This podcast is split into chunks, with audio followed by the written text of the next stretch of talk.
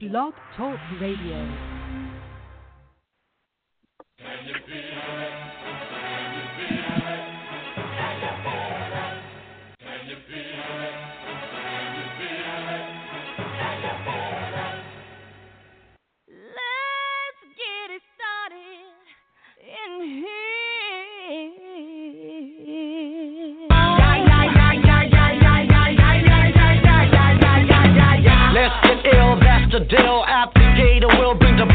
Drill. Lose your mind, this is the time. You can't stand still, twist and bang your spine. Bob your head like me, Apple D. Up inside your club or in your Bentley. Get messy, loud and sick. Your mind fast mama on another head trip. Come them now, do not correct it. Let's get ignorant, let's get hectic. Everybody, everybody, let's get into it.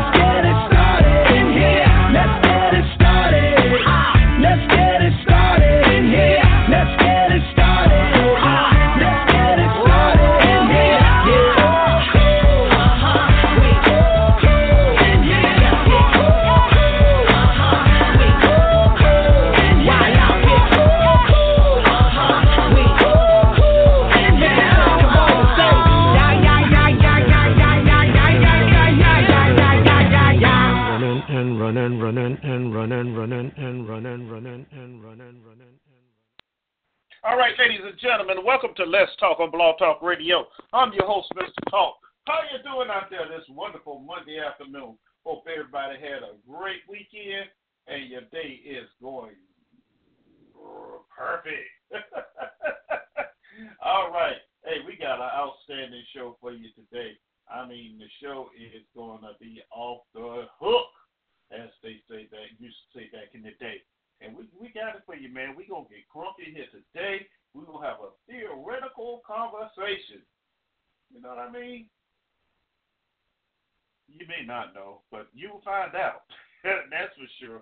I mean, we got some things we're gonna talk about today that's not only controversial, but you know, it, it, it's not written in stone per se. However, you know, sometimes you just have to have a conversation. Uh, throw some ideas out there. Make some, you know, see if we can't come up with something. Because, woo, baby, baby, baby, we need some help out there today. Uh, yeah, so we're gonna be talking about a whole lot of stuff today. And um, today is definitely, if you are real sensitive and you you can't really have a conversation per se conversation, I think this show may not be for you because it, it's it, it's gonna get a little deep. And it's gonna get a real a little serious at the same time. So, but we gonna do this because it, I think it's it, it needs to be done. Of course, my co-host will be along with us. P. Ross should be along with us here shortly, and uh, we're we're gonna have us a great show. And uh, I, I want you to make I want to make sure that you are a part of it because, uh, yeah, we're gonna make this happen today. Um, in fact, me and me and Pete was having a conversation here a little while ago on, on on Facebook, and you know that's one of the beautiful parts about this show is I can change up sometimes. You know what I mean? I, I can change up sometimes, and and we gonna we gonna add the conversation me and P were having offline into the show today because it's a very interesting topic and it's another one of those those theoretical type of things that we need to talk about. yeah, and and, it, it's gonna be good. It, it, it really is. So I want you to sit back, relax. As I said before, if you're a little sensitive, um, I don't think this may not be the show for you today because we, as I say, we gonna get into some things. Uh, we gonna talk about it like adults, but yeah, we we we gonna really really talk about some serious stuff here, and uh, it, it's gonna be very interesting to say the least. All right, so that's that's where we are here today, uh, right now. But before we do, let me tell you how you be a part of. You can be part of the show because I, do want you here with us. Um, easiest way is just call us at 347-838-8622. you can email me or P. Ross at ericletstalk at gmail.com or P. Ross personally at p.leona, L-E-O-N-A dot ross24 at gmail.com. Okay, chat room is open at www.blogtalkradio.com forward slash Mr. Talk. So those are all the ways you can participate. And as I said before, we want to hear we want to hear from you as well on, on some of these things we're going to be talking about. Because it's, it's a theoretical uh, conversation, and you know, as I said before, there's nothing written in stone about some of the the, the, the, the, the conversations we're going to have, but it's, it just takes sometimes an interesting look into what causes it, what can maybe fix it, uh, or, or just opinions. You know, sometimes the only thing you need to have is a conversation, and, and and a couple of opinions need to come out, and that, that may change the face of some things, the way you feel about some things, the way others feel about some things, and, and a lot of times we don't have that conversation because we're too busy getting caught up in our personal feelings or what somebody has said or what we've read. But today is the day to talk about. Talk about it. That's what we're gonna do. We're gonna talk. So that's that's where we are today. But before I go any further, let me go ahead and bring my co-host in, the logical one on the show, the one that speaks so eloquently compared to me anyway, my eighth grade education. The one, the only, P. Ross in the house. Hey, what's going on? How are you doing out there? Are you ready? Yes, of course I'm ready. I'm always ready. You know? don't, do that. You know I'm ready. You know no, okay, all right. Yeah, we we we gonna get this show on. We gonna get this show on the road in, in just a little short while. You know, because you're right. Mm-hmm. There's some things that that we that that they need to to be discussed open and honestly, and stop sugarcoating stuff. Let's just stop lying. Let's stop generalizing, and you know, and get down to the nitty gritty of what it is. Mm. You know. Hmm. Yeah. Yeah, that's what I'm talking about right there. And as I was telling our listeners, you know, um, me and you was having that conversation about the the video that I watched that you you you showed me, and um, mm-hmm. I said we gonna have to talk about that as well, you know, because that's something that's interesting also, you know, that, yeah. that needs to a conversation needs to be had about. So yeah, yeah you know, yeah, because me and you we were we were just between the two of us, we we were having a very interesting conversation. So, I you know I, I want to bring it to the show and you know see what our listeners have to say about about that as well. Okay, so all right. With that, all right, of course, yeah, I like that. All right, so let's go and get the other little knickknacks out the way so we can get on into to, to this conversation today. All right, so y'all, here it is, your song of the day. Uh, we got a, I don't know what this is, like a country hip hop song. We got Mr. Bubba Sparxxx featuring Colt Ford, and it's called Country Folks. See y'all in about three minutes. Enjoy the music.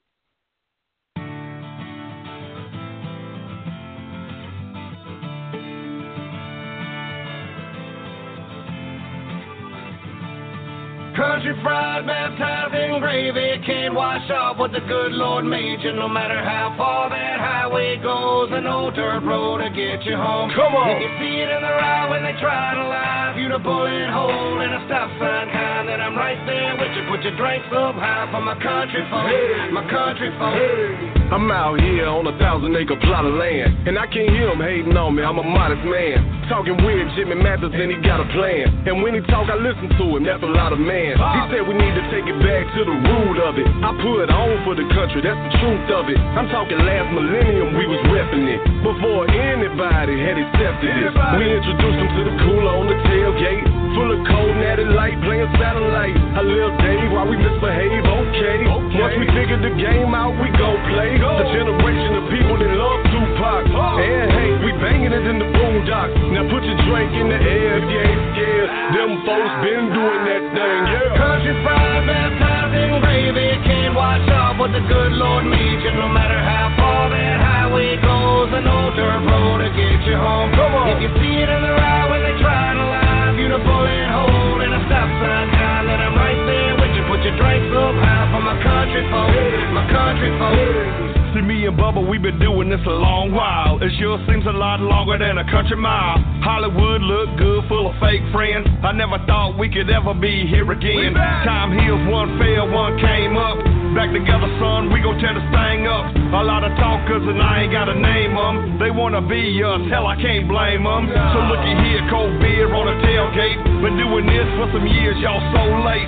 Banging out cash and a little George Strait. Hot damn, Colt Ford, back with Bubba K. Country fried, baptized in gravy. Can't watch out what the good Lord made you. No matter how far that highway goes, an old dirt road to get you home. If you see it in the route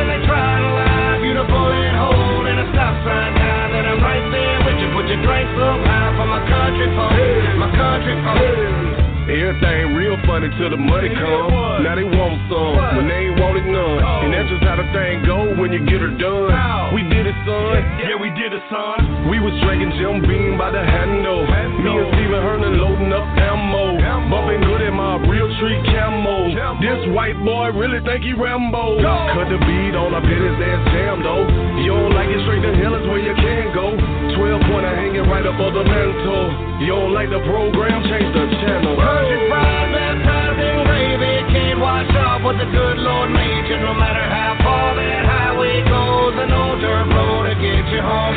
If you see it in the route when they try to lie, beautiful and hold in a stop sign now, then I'm right there with you. Put your drinks up high for my country folks, my country.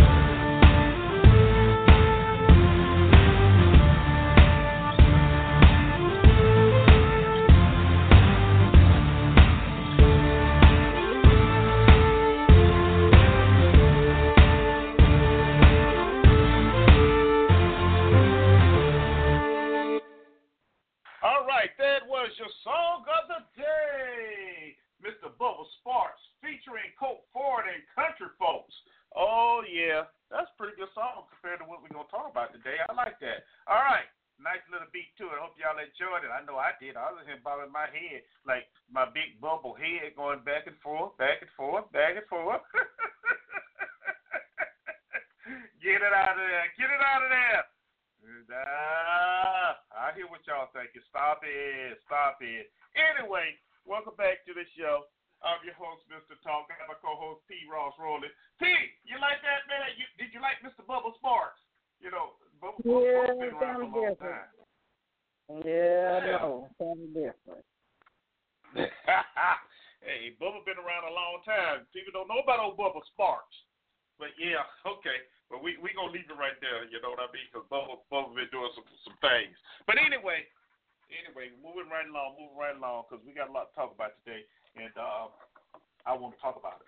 All right, so it's that time, y'all, for for your education, your education on some black folk. You know what's interesting? This February, and as I look at my Facebook page, I see a whole lot of Black History um, facts being posted, and I'm like, wow, wow. Everybody wait till February to do this. But here on Let's Talk, we we talk give you a Black History moment every show, and that's what we will continue to do year round. Because Black History shouldn't be just uh, uh, contained to 28, 20, 27, 28 days of the year, because that's not uh, how this country was built, and we know this, right? Of course we do. So, without further ado, my one and only, the logical co-host with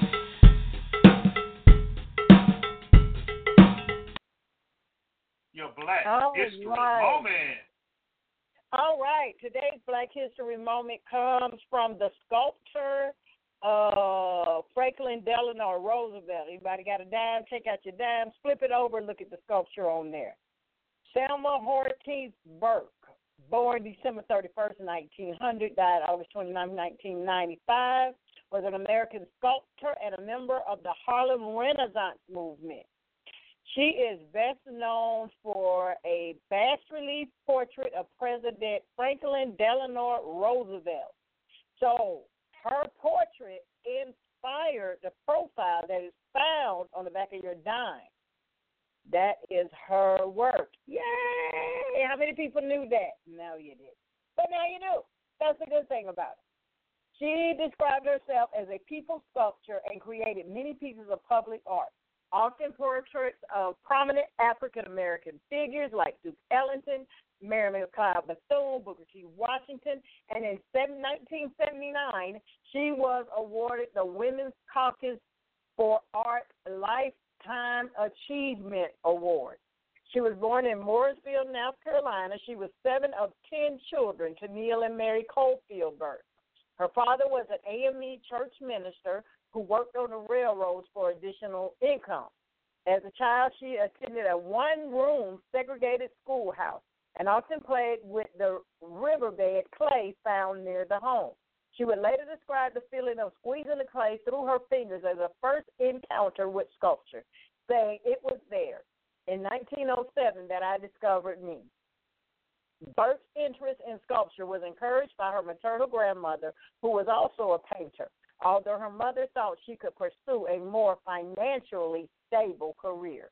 Burke attended Winston-Salem State University before graduating in 1924 from the St. Agnes Training School for Nurses in Raleigh, North Carolina. She married a childhood friend, Durant, Durant Woodward, in 1928. And although the marriage ended with his death less than a year later, she later moved to Harlem to work as a private nurse. After moving to New York City in 35, Burke became involved with the Harlem Renaissance cultural movement through her relationship with the writer Claude McKay, with whom she shared an apartment in the Hell's Kitchen neighborhood of Manhattan. The relationship was brief and tumultuous. McKay would destroy her clay models when she did when he did not find the work to be up to his standards. But it introduced Burke to an artistic community that would support her burgeoning career. Burke began teaching for the Harlem Community Arts Center under the leadership of, of sculptor Augusta Savage and would go on to work for the Works Progress Administration on the New Deal Federal Art Project. One of her WPA works, a bust of Booker T. Washington was given to Frederick Douglass High School in Manhattan in 1936. In the early 1930s, twice she traveled to Europe first on a Rosenwald Fellowship to study sculpture in Vienna in 33 and 34. She returned in 36 to study in Paris with Aristide Maillol. While in Paris, she met Henri Matisse, who praised her work. One of her most significant works for this period is Frau Keller, 1937, a portrait of a German Jewish woman in response to the rising Nazi threat, which would convince Burke to leave Europe later that year. Burke returned to the U.S. and enrolled in Columbia University, where she received a Master of Fine Arts degree in 1941. In 1940, she founded the Selma Burke School of Sculpture in New York City. As she was committed to teaching art, she opened the Selma Burke Art School in New York in 1946 and later opened the Selma Burke Art Center in Pittsburgh, Pennsylvania. Opened from 68 to 81, the center was an original art center that played an integral role in the Pittsburgh art community, offering courses ranging from studio workshops to puppetry classes. In 1949, Burke married architect Irving Colby and moved with him to an artist colony in New Hope, Pennsylvania. Colby died in 55, and Burke continued to live in Pennsylvania until her death in 1995 at the age of 94. Selma Burke sculpted portraits of famous African African American figures as well as lesser known subjects. She was she also explored human emotion and family relationships in more expressionistic work.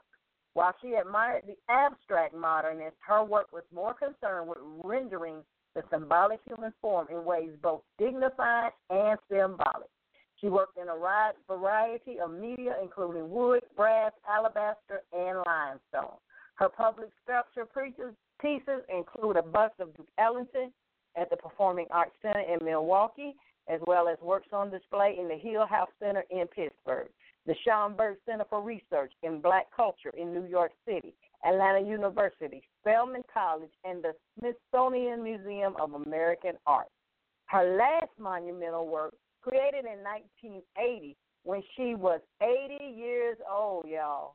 was a bronze statue of Martin Luther King Jr. in Charlotte, North Carolina. Burke was among the artists featured in the National Urban League inaugural, inaugural exhibition at the Gal- at Gallery 62 in 1978. She had solo exhibitions at Princeton University and the Carnegie Museum, among other venues.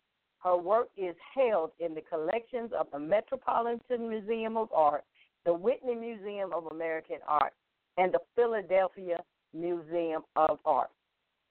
That is just a little bit of an insight to Selma Burke. So now you know where the portrait of FDR comes from on the back of your dime. Look her up, study it, see what great other great things she has done. Selma Burke, y'all.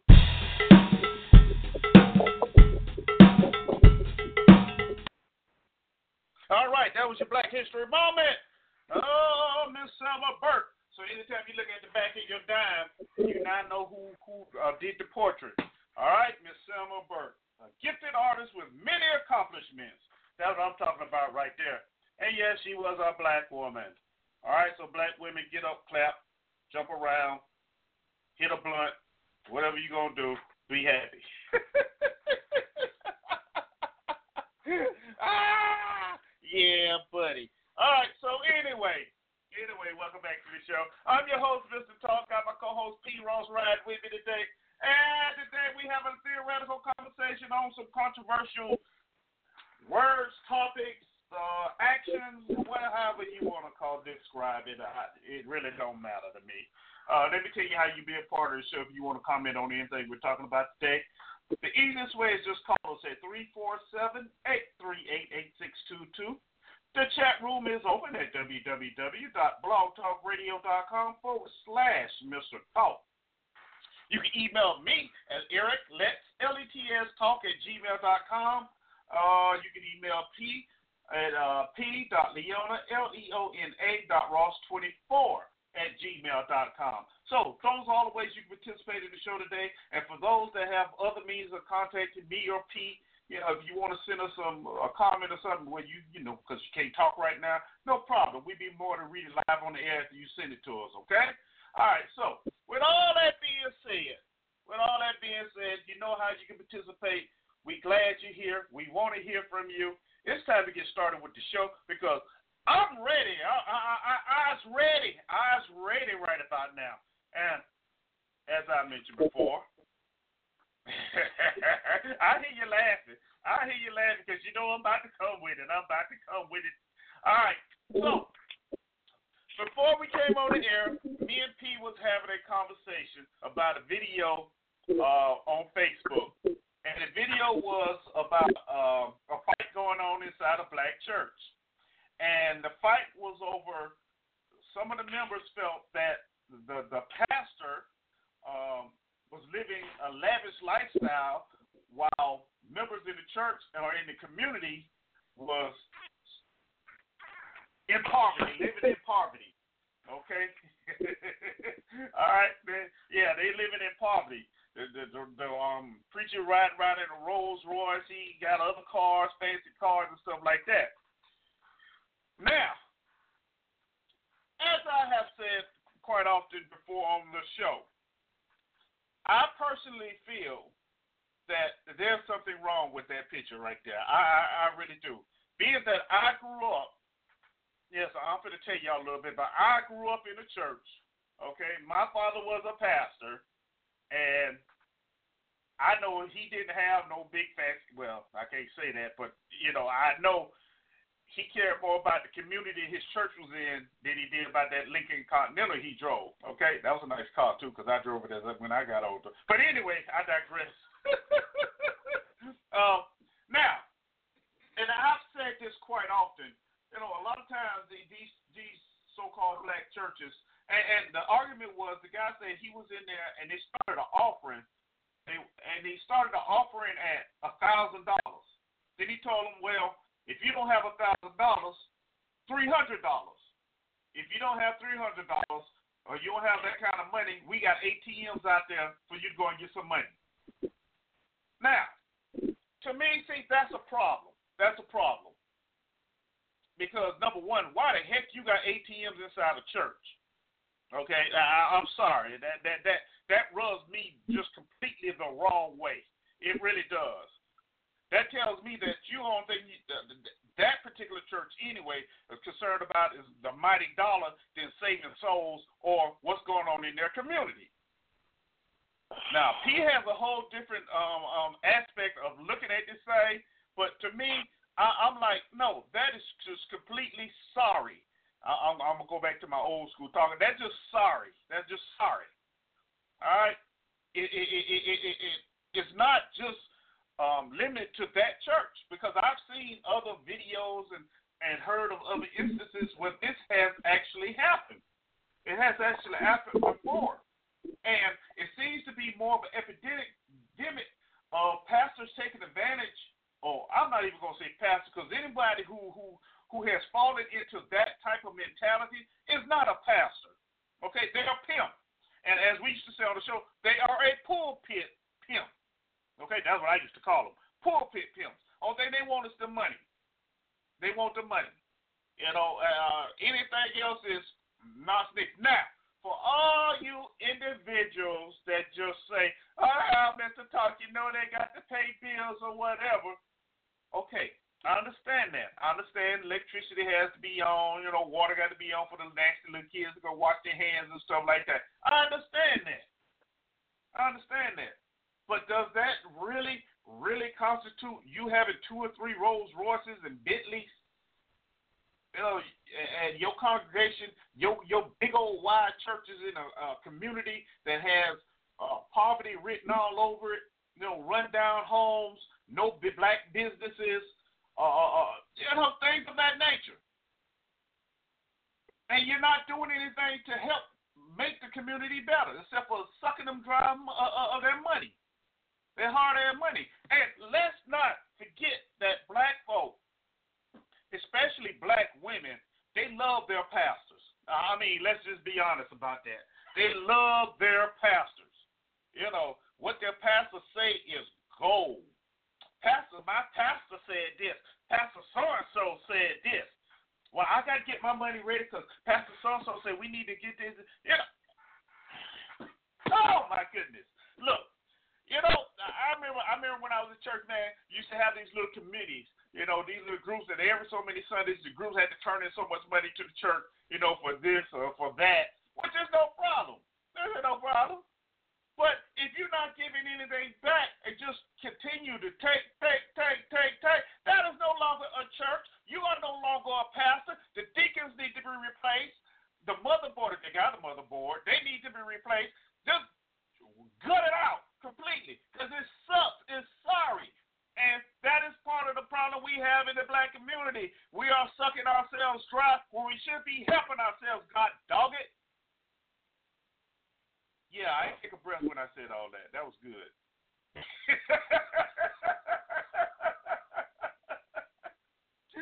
oh, but I mean, th- that is something that I really, really feel deeply about. You know, don't continue to rob our people. You know, don't continue to rob our people uh, in the name of, of, of Jesus, God, Buddha, or whoever. You know, don't continue to do that. That sucks. That sucks. And black folk, we got to get out of that. We have to get out of uh, letting them let them know that. You know, and, and interesting. Another interesting thing is you you was you know most of the time you continue to let that happen, happen, happen, happen, happen. Right? Unless something happened to your food stamps, boy, you ready to go and fight the world about getting them little food stamps back.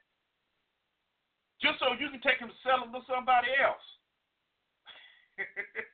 but you are constantly allowing yourself to be robbed and taken advantage of in, in these big multi level churches that you don't get to see the pastor anyway, except for when he's up there preaching on Sunday morning. You know, if you request to go and see the pastor in some of these churches, it takes you three, four months to get to see him because you got to go through so many other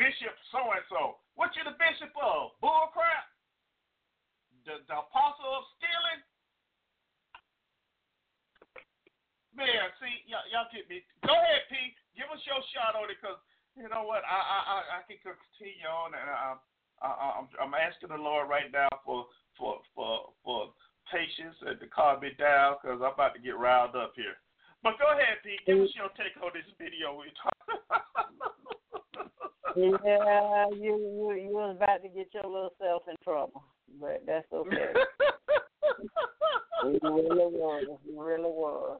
You really was going to get whatever. your little self in trouble. Yeah, okay, whatever. Whatever. Okay, uh-huh. whatever. Anyway, we talking about this one church, and that's the thing. You know, it it, it it's awfully uh funny, quite hysterical. How when it's a black church, we get all riled up and shorts all in a bunch. You know, posted on Facebook. You know, because pastor asked for a thousand dollars. People got in a fight. We don't know what they was fighting for. Have no idea. It didn't say. This was just this one person's take. He said that uh he said that uh if you didn't have a thousand you could give three hundred. Had an ATM, you know, in the back of the church or or whatever for convenience, what they want to do and, and, and that's how you know, they want to give. But when our white brothers and sisters have ATMs and everything at your convenience in the church, it's not a big deal. But when we do it, when we look at the church as it is, one side is business. Only five percent is, is is preaching. That's not even the biggest thing. Because, like you say, the bill still has to be paid. If you have an outreach ministry, you need those funds for the vans, you need gas, your insurance, all of those things. And if you own your church, there's a mortgage, you know, before you can do any of that. Because if the people don't have, let let the congregation come in and the lights don't come on. Let the congregation want to ride to church and you tell them the van ain't got no gas. See, so before we get so quick to judge and say the black church this and the black church that, you know, let's really look at what it takes not to just run a church, but to also run a business. That's the first thing. Okay? The second thing is that we don't know what those people are doing in the community because it is not publicized. It don't make the front page. You don't know whether they're supporting the poor. You don't know whether they're feeding, clothing, or doing any of that because nobody brings that to light. You don't know if they have a prison ministry where they're going and visiting individuals, where they have mission work, where they send people to other countries, as our white brothers and sisters do. But you want to look at his Rolls Royce you know, him driving around, we don't know what that man called it is. We don't know what he's done. All we have is this one brother talking about he asked for a thousand dollars. You know, there's an ATM in the church. So that rubs you the wrong way. Well quit being so damn stingy.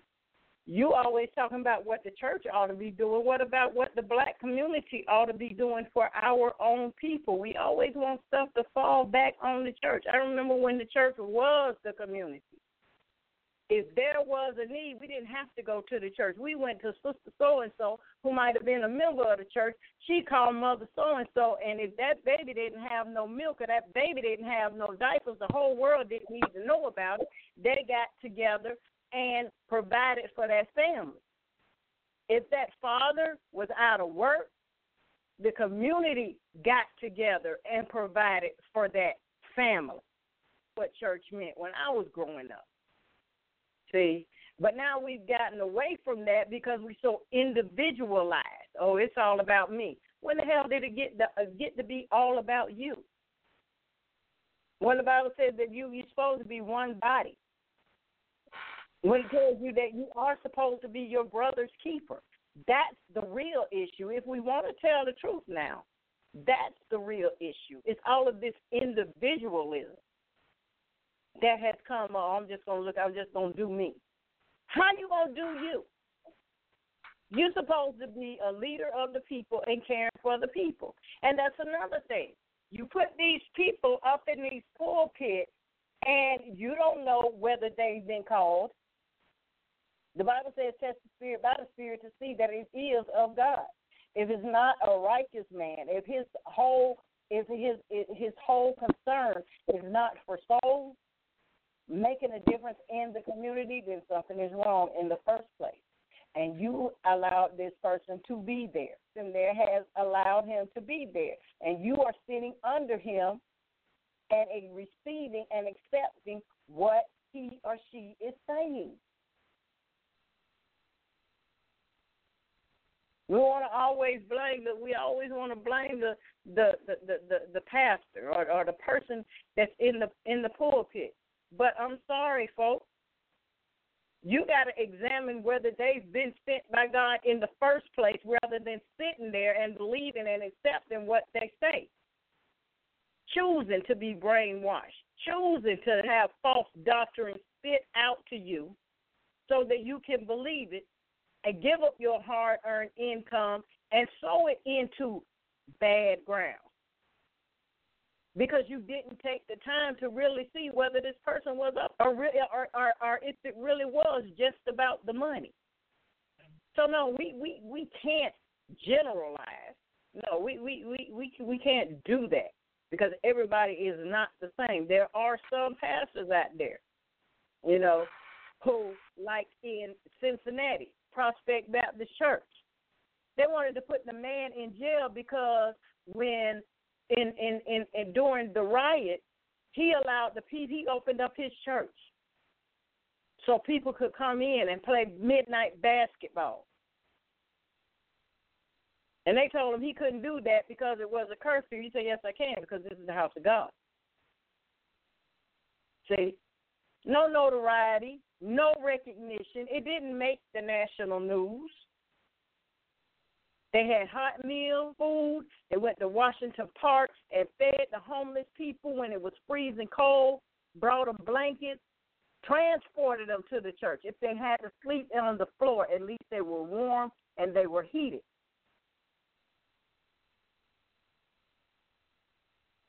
That's what we're supposed to be doing. That's right. That's what we're supposed to be doing. But see, we get yeah, too we get too focused because one unruly player.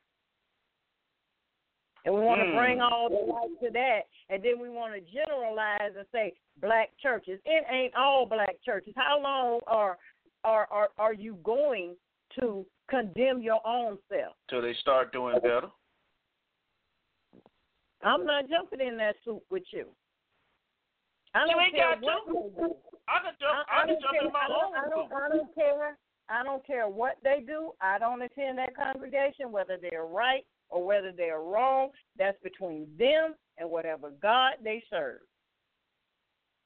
Well, see, now that you brought that up, see, and, and, and here's the thing, you know what I'm saying? It's like this, okay? I agree with you. It's not all of them. It's not all of them. It's not. I agree with you. I agree with you. It's not. But it's enough of them out there doing enough damage to our communities where that it needs to be addressed. That's what I'm saying. I agree with you. I can't. You'd be you'd be crazy to say that it's all of, them, but it's enough of them. It's enough of them. You know, I remember that show they had coming on. What was it? Lifetime, Eddie, whatever. Black Pastors of Hollywood. Remember that? I don't know. When you had that one I didn't. Watch, I didn't. I didn't. I did not. I did not watch that. I heard about it, but I can honestly Yeah. say I never watched. I never watched uh-huh. not Yeah. one episode. I refuse. I Yeah. refuse to because if you're You if know- you're if you're go, I feel like this. If you're going to preach the gospel of Christ, it's not a show.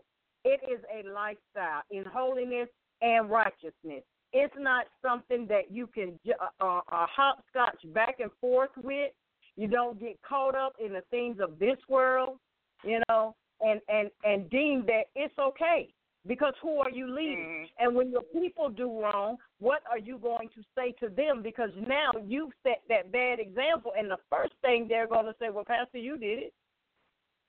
Mhm. This is what this is what you said. So how you gonna tell me? So who in the Mhm. world can you hold accountable? And see what people forget is that the, at the end of the day, as it says in, in Ezekiel, at the end of the day, woe unto the shepherds who have buffeted my sheep. You took their wool. You didn't bind up their sores. You didn't care about them. You didn't care for them. This is the part that they forget. See, because that is our civil duty.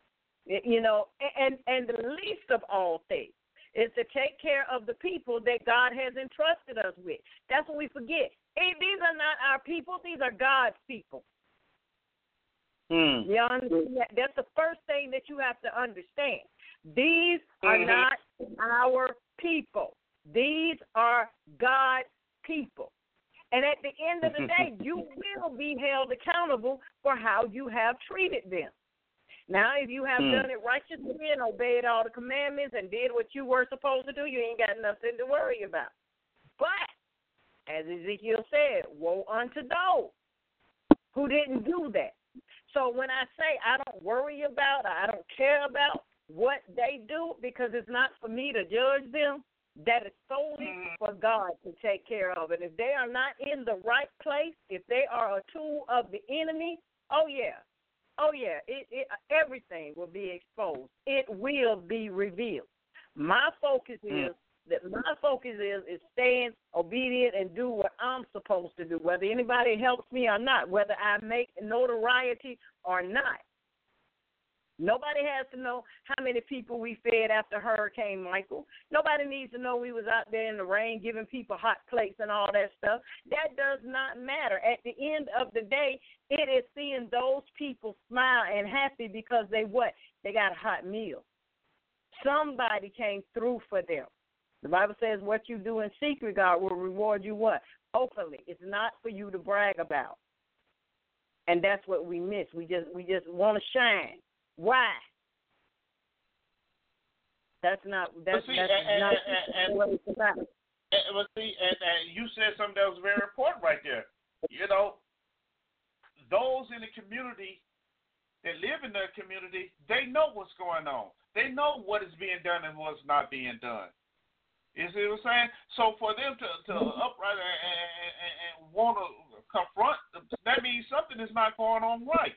It's just I don't think it's just a bunch of rebels decide, hey, let's go in here and just disrupt this just because. It's not like they Hebrew Israelites that want to stand in front of the congregation and and, and, and yell out Old Testament Bible verses or nothing like that. You know. Yeah, I said, hey, nothing being done about in the community. Babies out here starving. You know. You know, so and you're right. The people in the community know. They they know. Hey, I, I know for a fact your ministry it does wonderful things in your community. And I'm glad to hear the one about in Cincinnati. There's one in Jacksonville, Florida, uh, that my brother was a member of, who actually offered to give federal employees loans, you know, during the shutdown. Mm-hmm. So yes, there are those out there that are, are are doing what they're you know they're supposed to do as per saith the Lord. But there's some other criminals out there there's those other criminals out there, you know, that that that need to be uh, uh, corrected and held accountable. Simple.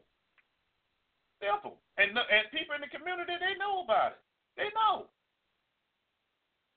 Woo. But anyway, oh man, we we just uh, T our switchboard just lit up. You just don't know.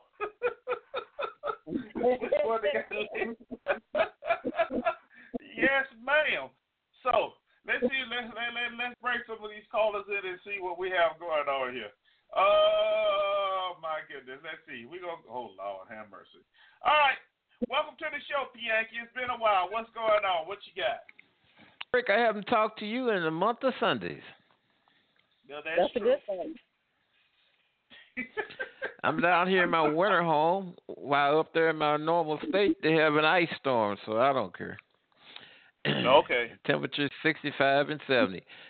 But uh, I was listening to your conversation about these churches. Mm-hmm. You know, it was an organization there in St. Louis that's trying to get the board of alder persons to increase a tax in order to pay for shelters.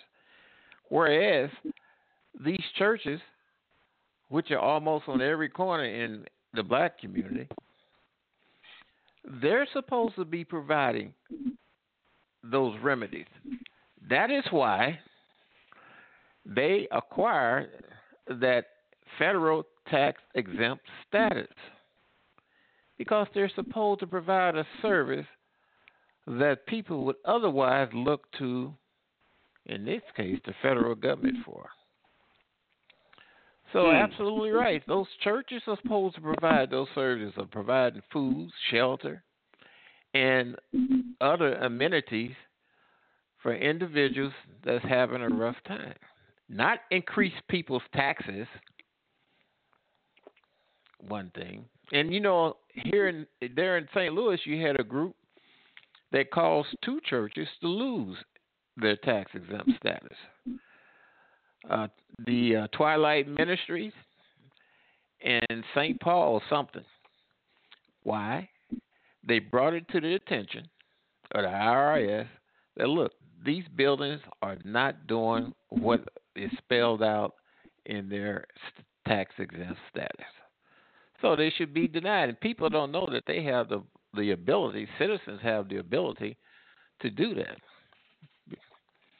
So that's be some good information for you to pass on, Eric.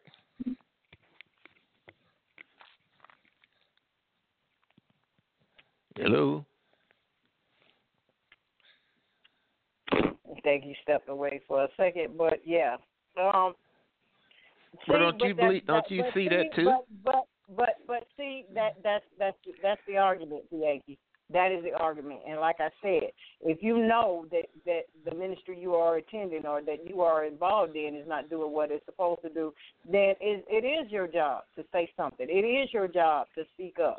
You know. However, however, when you don't, when you don't do that, and you just sit there, then like I said, you are a part of the problem because now you have accepted the the the the, the doctrine or or you you know that they're spewing out. You are a part of the problem because you know that what they what they're doing isn't right. Okay? You know, they know you know that what they're doing isn't right. So Well, I agree with you. If if if you can if you if you continue to sit there don't complain about it. Yeah, Don't you're right. People, You When know, you have- when- when you have organizations that's operating in the public, the way churches are, and they're not paying taxes to the local school district, they're not paying taxes whatsoever because people that contribute to the church is allowed to deduct that amount contributed as a charitable deduction off their income tax. exactly.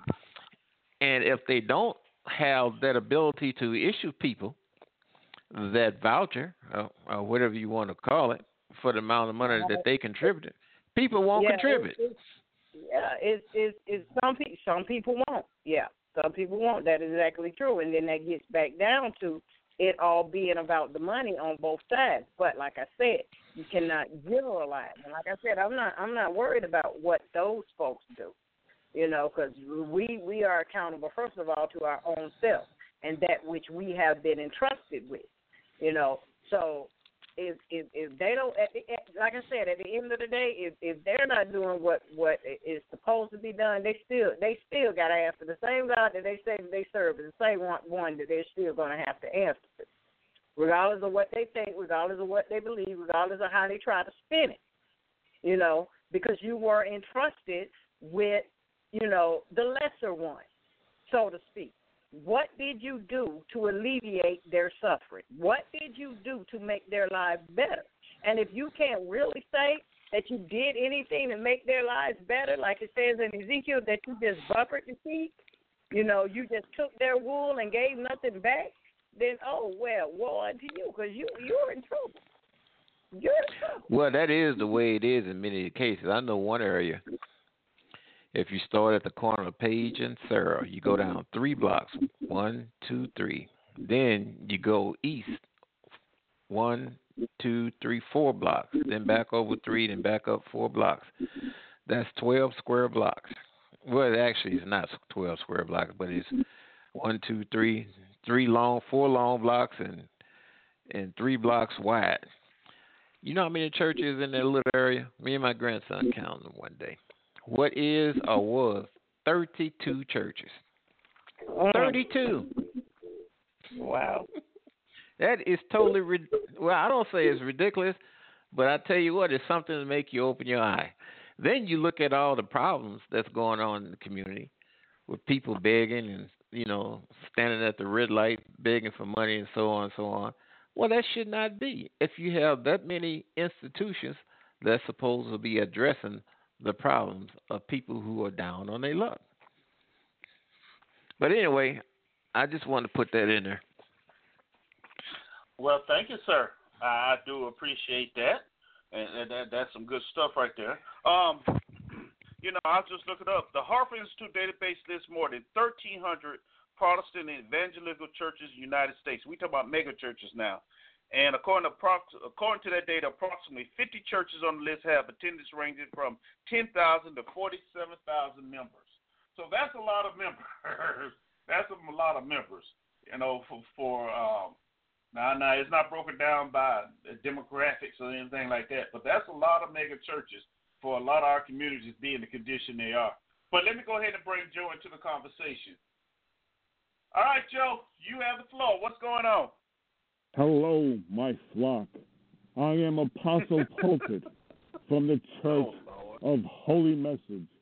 And I'd like to quote scripture today, Proverbs, by saying, and I quote, Woe be unto the one on February 11th, 2019, who pisses Pete Sloan Ross off. Okay. Oh, well, that That's it? joke went over really well. Hmm, Yeah, it did, didn't it? Yeah, like a lead balloon. that jo- Ah. Where, where's Pete Ross? I bet you didn't even hear me. oh, she she heard you, I'm sure. Ah. she heard. Yeah. Oh, okay. So what- Because Pete got right. pissed off, so I thought I'd kid her about it. Oh. nah, you ain't pissed off, trust me. But anyway, what what you got, Joe? No, nothing. I was just listening and, um, you know, Oh, talking about responsibilities of the church. Well, the church Mhm. does have a lot of responsibilities. When when I was being raised Catholic, and I don't know if I remember this from when I was a kid or after I, um, you know, graduated high school. But there was always, you know, the church was always bragging about how the flock should always take care of each other and take care of everybody in the world. But yet, when a homeless person would land up on the steps of the church, the priest would always say, "Get the hell out of here." Not everybody. You know. Not everybody.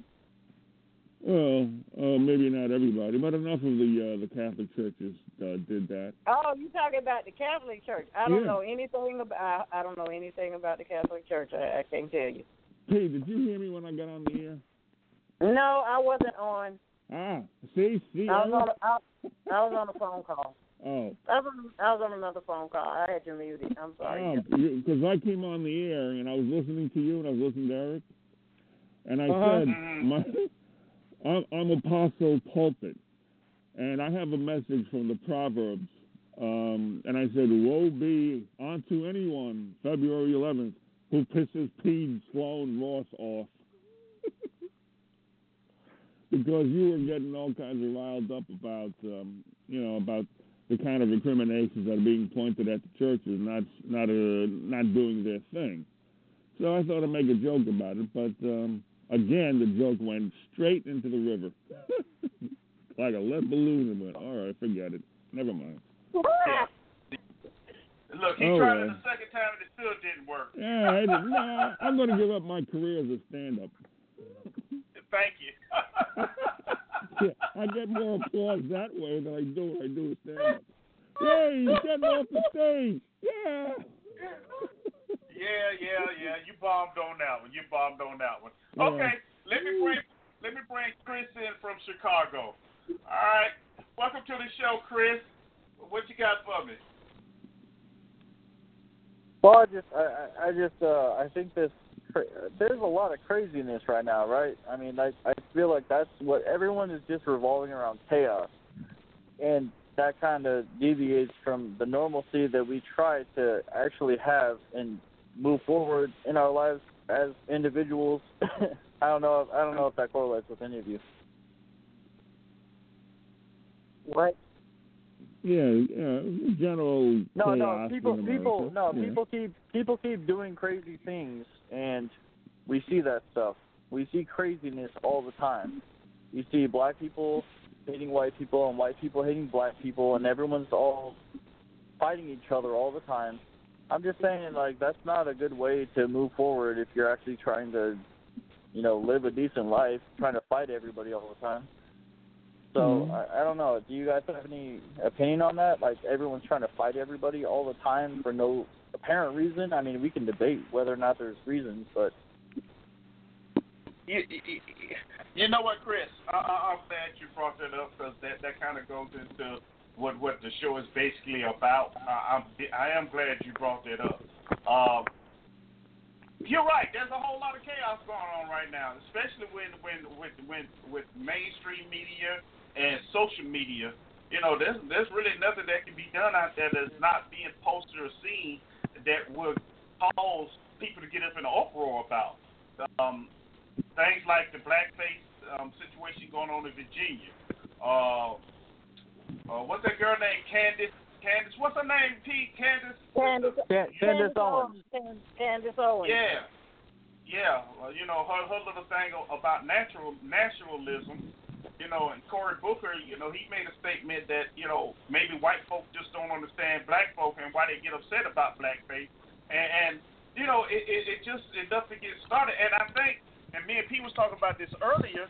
Um, um, it, it, it, it, it, it's just a conversation that needs to be had, and maybe that would help alleviate some of the, the chaos that that is caused when these things are presented in, in the way that they're presented, because there's no understanding uh, or or I don't, want to say acceptance, but there's no understanding as far as you know why people are doing what they're doing and, and why others are being getting so upset about it. You know, I, I like to use the analogy of, of the thing with the Lion King, the monkey and Simba going back home. When the monkey hit Simba on the head, and Simba say, "Why you hit me?" The monkey say, "Why? It doesn't matter. It was in the past. Not that you forget, but it was in the past. Move on." You know, and, and when you when the, uh, society today, you they're going back finding things 15, 20, 30, 40 years ago, and you look at it. Why are we getting so uh, upset now? It, it, it was in the past, and, and a lot of times I think the problem is we try to live in the past too much for too long when we need to be working on the present and the future. With that being said, I said a lot there, didn't I? But you know, but you know, and, and that brings me to the first clip I'm going to play with Candace Owens when she made this statement about a nationalism. Now, if you remember, before um, 45 did a did a uh, rally in Houston, I think, where he said I was a nationalist. And boy, did people get the all bent out of shape. What did he mean in that? Is he racist? But I understood what he was trying to say. Well, Candace Owens, she she did a little statement and she mentioned Hitler, and everybody got upset about that as well. But I'm going to play this clip. It's only about a minute long, you can listen to the way she explained it, and then we can discuss discuss it. All right. So here it is. Yeah, I agree. I I actually don't have any problems at all uh, with the word nationalism. I think that it gets uh, the definition gets poisoned um, by uh, elitists that actually want globalism. Globalism is what I what I don't want. So when you think about whenever we say nationalism, the first thing people think about in at least in America is Hitler. You know, he was a national socialist, but if Hitler just wanted to make Germany great and have things run well, okay, fine. The problem is is that he wanted he had dreams outside of Germany. He wanted to globalize. He wanted everybody to be German, everybody to be speaking German, everybody to look a different way. That's not to me. That's not nationalism. Um, so in thinking about how it could go bad down the line, I don't really I don't really have an issue with nationalism. I really don't. I think that it's okay. It's important to retain your your country's identity and to make sure um, that what's happening here, which I think is incredibly worrisome in terms of the just the the decrease in the birth rate that we're seeing um, in the UK, is what you kind of want to avoid. So I'm not. I don't have anything problem. I have no problems with nationalism. It's globalism that I try to avoid. Yeah, absolutely. No, that, Yeah, no, that- well, that was that's the whole. That's it. Yeah, everything that she said was absolutely true, and and that's the that's the entire thing that uh, I think that's the problem is that um, they're trying to uh, separate people based on their skin color and all these other different belief systems Mhm. and nonsense, Exactly. and that ends up and that ends up making people hate each other, even though they're, you know, I, I cannot find a, a, a single American that actually gives a crap about this country.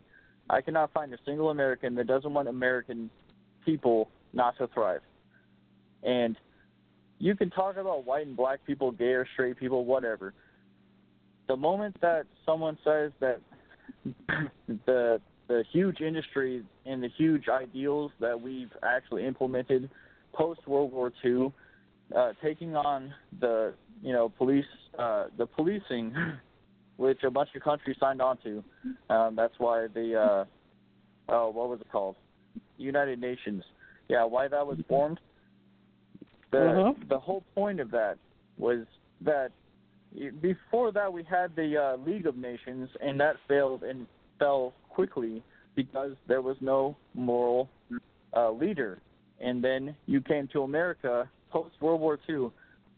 America did not want to intervene in World War II at all. And then the not? Japanese bombed.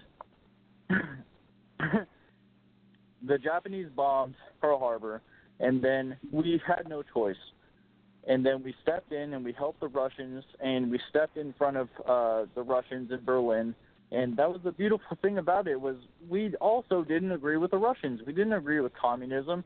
We didn't agree with socialism, and we took our place in history. Where, oh, that was so beautiful. Okay, you're tripping, boy. Oh, I'm sorry. I, I thought Huh? I thought I was hung up on. I'm sorry. Okay. but no, the, the but that was the beauty of it is that we don't agree with Hitler's socialism or Mussolini's socialism or uh I'm sorry, what was his what was his version of it? Yes. and we didn't agree with the Japanese totalitarianism in their empire, and we didn't agree with a bunch of these other different things. And that's why uh, I don't care what your skin color is. If you are American, you are American, and we don't agree with these totalitarian ideals. And it, the moment that you crack with that um, Alexandria Ocasio Cortez and all these crazy people talking about socialism, the Bernie Sanders. The moment that you agree with that is the moment that you completely negate the entirety of what this country was built on, which is screw the majority. The minority always has rule, and so when you forget that, then you don't really have a national identity. Now you're just bleeding into, you know, you're just a blob, a blob of a stupid idea. Uh-huh. Hmm. Well, the United States agreed with Britain's imperialism. No, we did not. That's why we fought them. That's what the entire, that's what the Revolutionary War was about. No, we do not. We we did not agree with them. No, I'm not We talking like about them. the Revolutionary War. The Revolutionary War was was about the fact had to do with taxation and, and other things. I mean, the, the Revolutionary War, uh, when you had the Haitians uh, fight with uh, George Washington at Savannah along with the French, that was about a different thing. But during Britain's coming out of World War One, their imperialistic stance that they had around the world. United States didn't talk against that because Britain was an ally. but uh, Well, that, no, it's nothing well, wrong there- with there- people having reason for that. nationalistic. no. There's nothing wrong with people having nationalistic uh, tendencies. Malcolm X had them. Hell, I in a way uh. There's nothing wrong with that. Your nationalism is a is a United States citizen.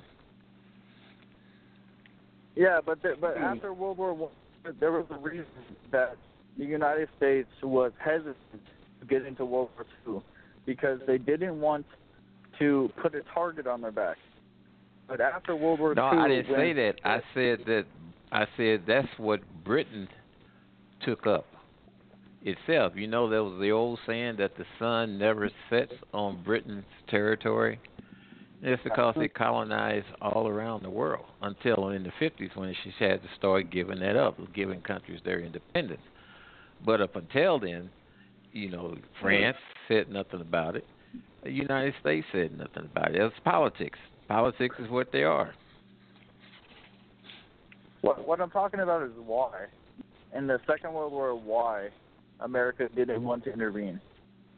And I completely respect that. I respect why they didn't want to intervene. Yeah, Because who in the right who in their right mind would want to intervene with a bunch of crazy people fighting each other? And it wasn't until the Japanese attacked Pearl Harbor that America hopped into the battle. Because in the Western Hemisphere, nobody's coming here to fight us. There's no way we can shoot their missiles down from across the sea. Hey, Eric, Yes. did you put me in the green room? Okay. Go ahead, Chris. Sorry. No, you're fine. No, I, I just think that's I think that's important to understand that because when you talk about Americans, you're not talking about a lineage of one people. You're talking about a lineage of several different people who came together to make this whole thing work. And it's not working very well right now because we have crazy people. but hmm. yeah, I think I think it's important to understand that before this past decade, there was a common respect that you work your butt off, you thrive, and you survive, and you work your butt off. More importantly than anything, you work your butt off, and you will make it here. And then in this past decade or two, you had people, and you have people like uh, Andrea Ocasio Cortez saying that they want to stop cow farts and give money to people who are unwilling to work. And that's where everything kind of turns sour. Where that's absolute socialism. I'm pretty sure we've already exemplified this stuff in Soviet Russia. We did in um uh what was it, Cambodia, Venezuela. We already did in all these places and it, it doesn't work. You cannot respect you cannot expect people to have production when they have no expectation of production at all. so, yeah, I, I, I think that's an important element to take into account. Well, you know the times that we're living through now. Well, Actually, mhm. it's good if I could get this out, Eric, because ahead. you're beginning to see the attitude and the thoughts that lies within segments of the population, uh, like uh, these new analogies, like uh, Harris and the things that she's talking about, like uh, Cortez and her wanting to tax the rich and so on and so on, wanting to do away with commercial airplanes, wanting to do away with uh, commercial ships because of talking about the pollution. The world is supposed to end in 12 years. Eric, I don't know if you know that. And the advent of Donald Trump has made it possible for people to come out and expose themselves. So you can see the real inner thinking that they have. Uh, either they're to one extreme or the other. It's very, very interesting what I am observing. Not only that about Cortez and her Green Deal, she and her advisor deny that they ever published that Green Deal. But I went and I found the old copy on her on her website about the uh, the little what she calls the FAQs, the actual it's the details about what her particular plan is. But I kind of think she made up that plan without the approval of Pelosi, and they had to take it down. But she has a crazy agenda. Well, my whole point when it, comes to uh, Gil Cortez is that she cannot actually defend her position. I mean, myself, I'm more than happy to debate her in public. It's not hard to do. She she lies.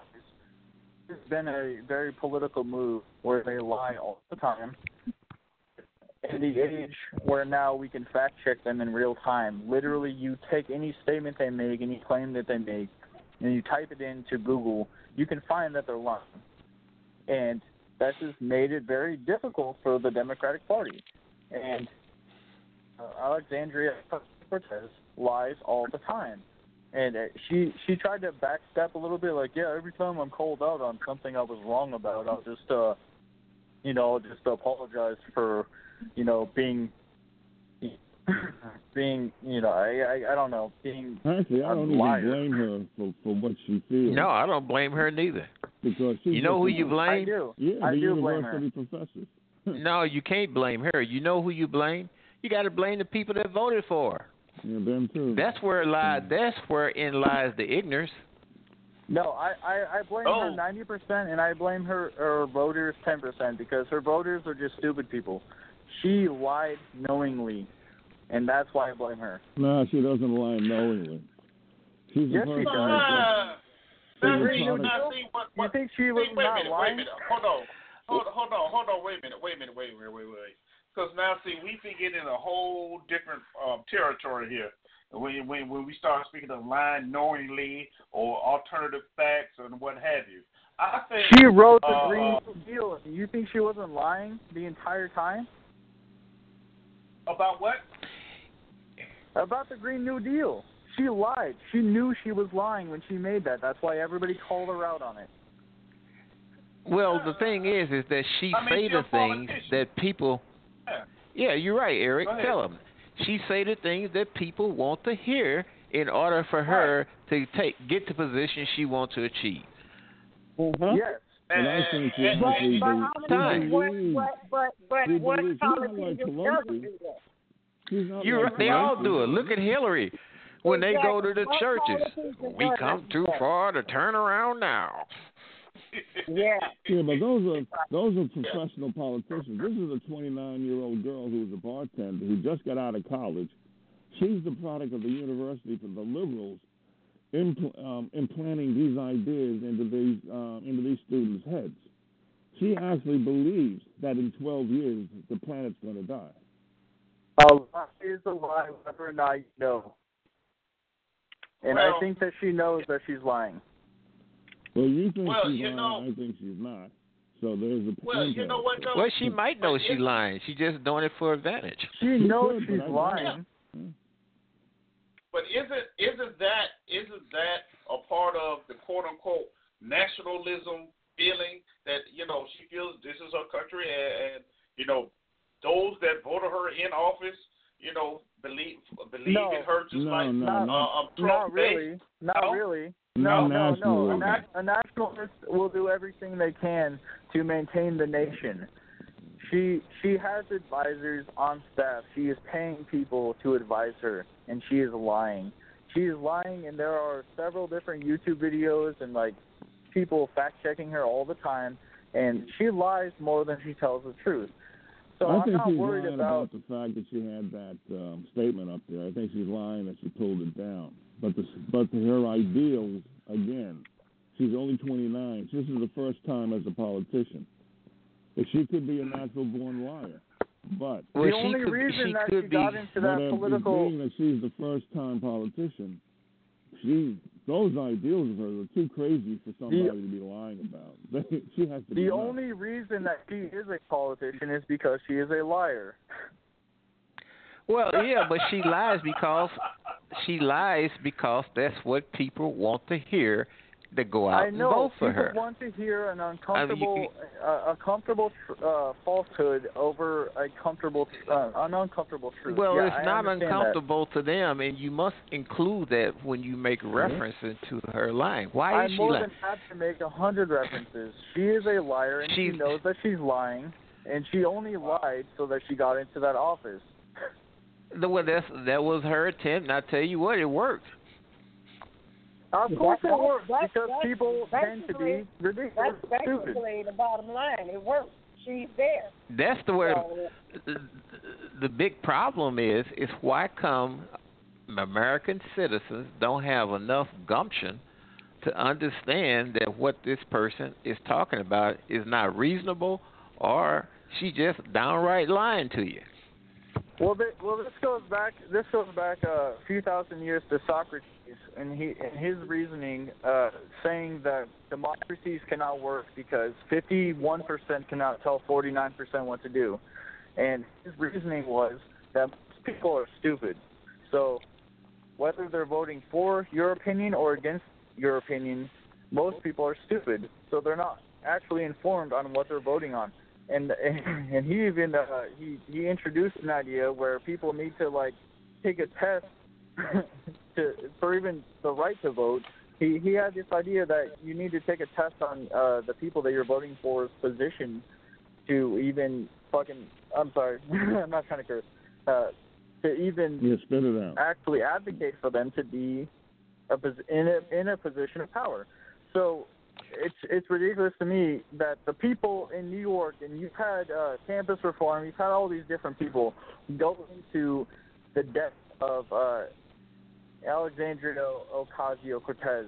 You've gone into her district and you asked the people what they thought, and they literally had no idea what she actually stood for. They just knew that she was on social media and that she was a presentable face, and that's all.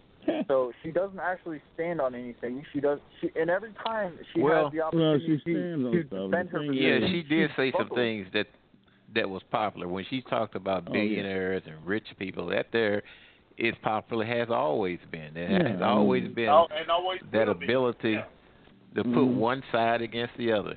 Some people are not satisfied where they are for whatever the reason is. We, you know, we can give a hundred reasons, but when people reach a certain point in their life and they're not where they think they should be, and they look at somebody else, they have this animosity. That that's fine, but she's taxing people that make over ten million dollars a year, seventy percent, and you have to understand, even at a basic economic level, that the reason that these people stay in this country is because there's incentive. The moment that you remove their incentive, like taking seventy percent of their wealth every year, they don't need to be here anymore. They can go move over to Moldova. They can go live in, you know, who cares, the Cayman Islands. They don't need to do anything money worthy in this country anymore. And what she's trying to do is put a bunch of money that, once again, this is socialism. A bunch of money mm-hmm. that her and her constituents did not earn, they didn't work for, they didn't think of to make money, and they're trying to give it to people who don't do anything. And that was all very clearly planned out in her Green New Deal when she said that the unwilling need to have a basic annual income. I mean, that's that's what she said. I'm not lying about that. She did that. Yeah, she was talking about even those unwilling to work.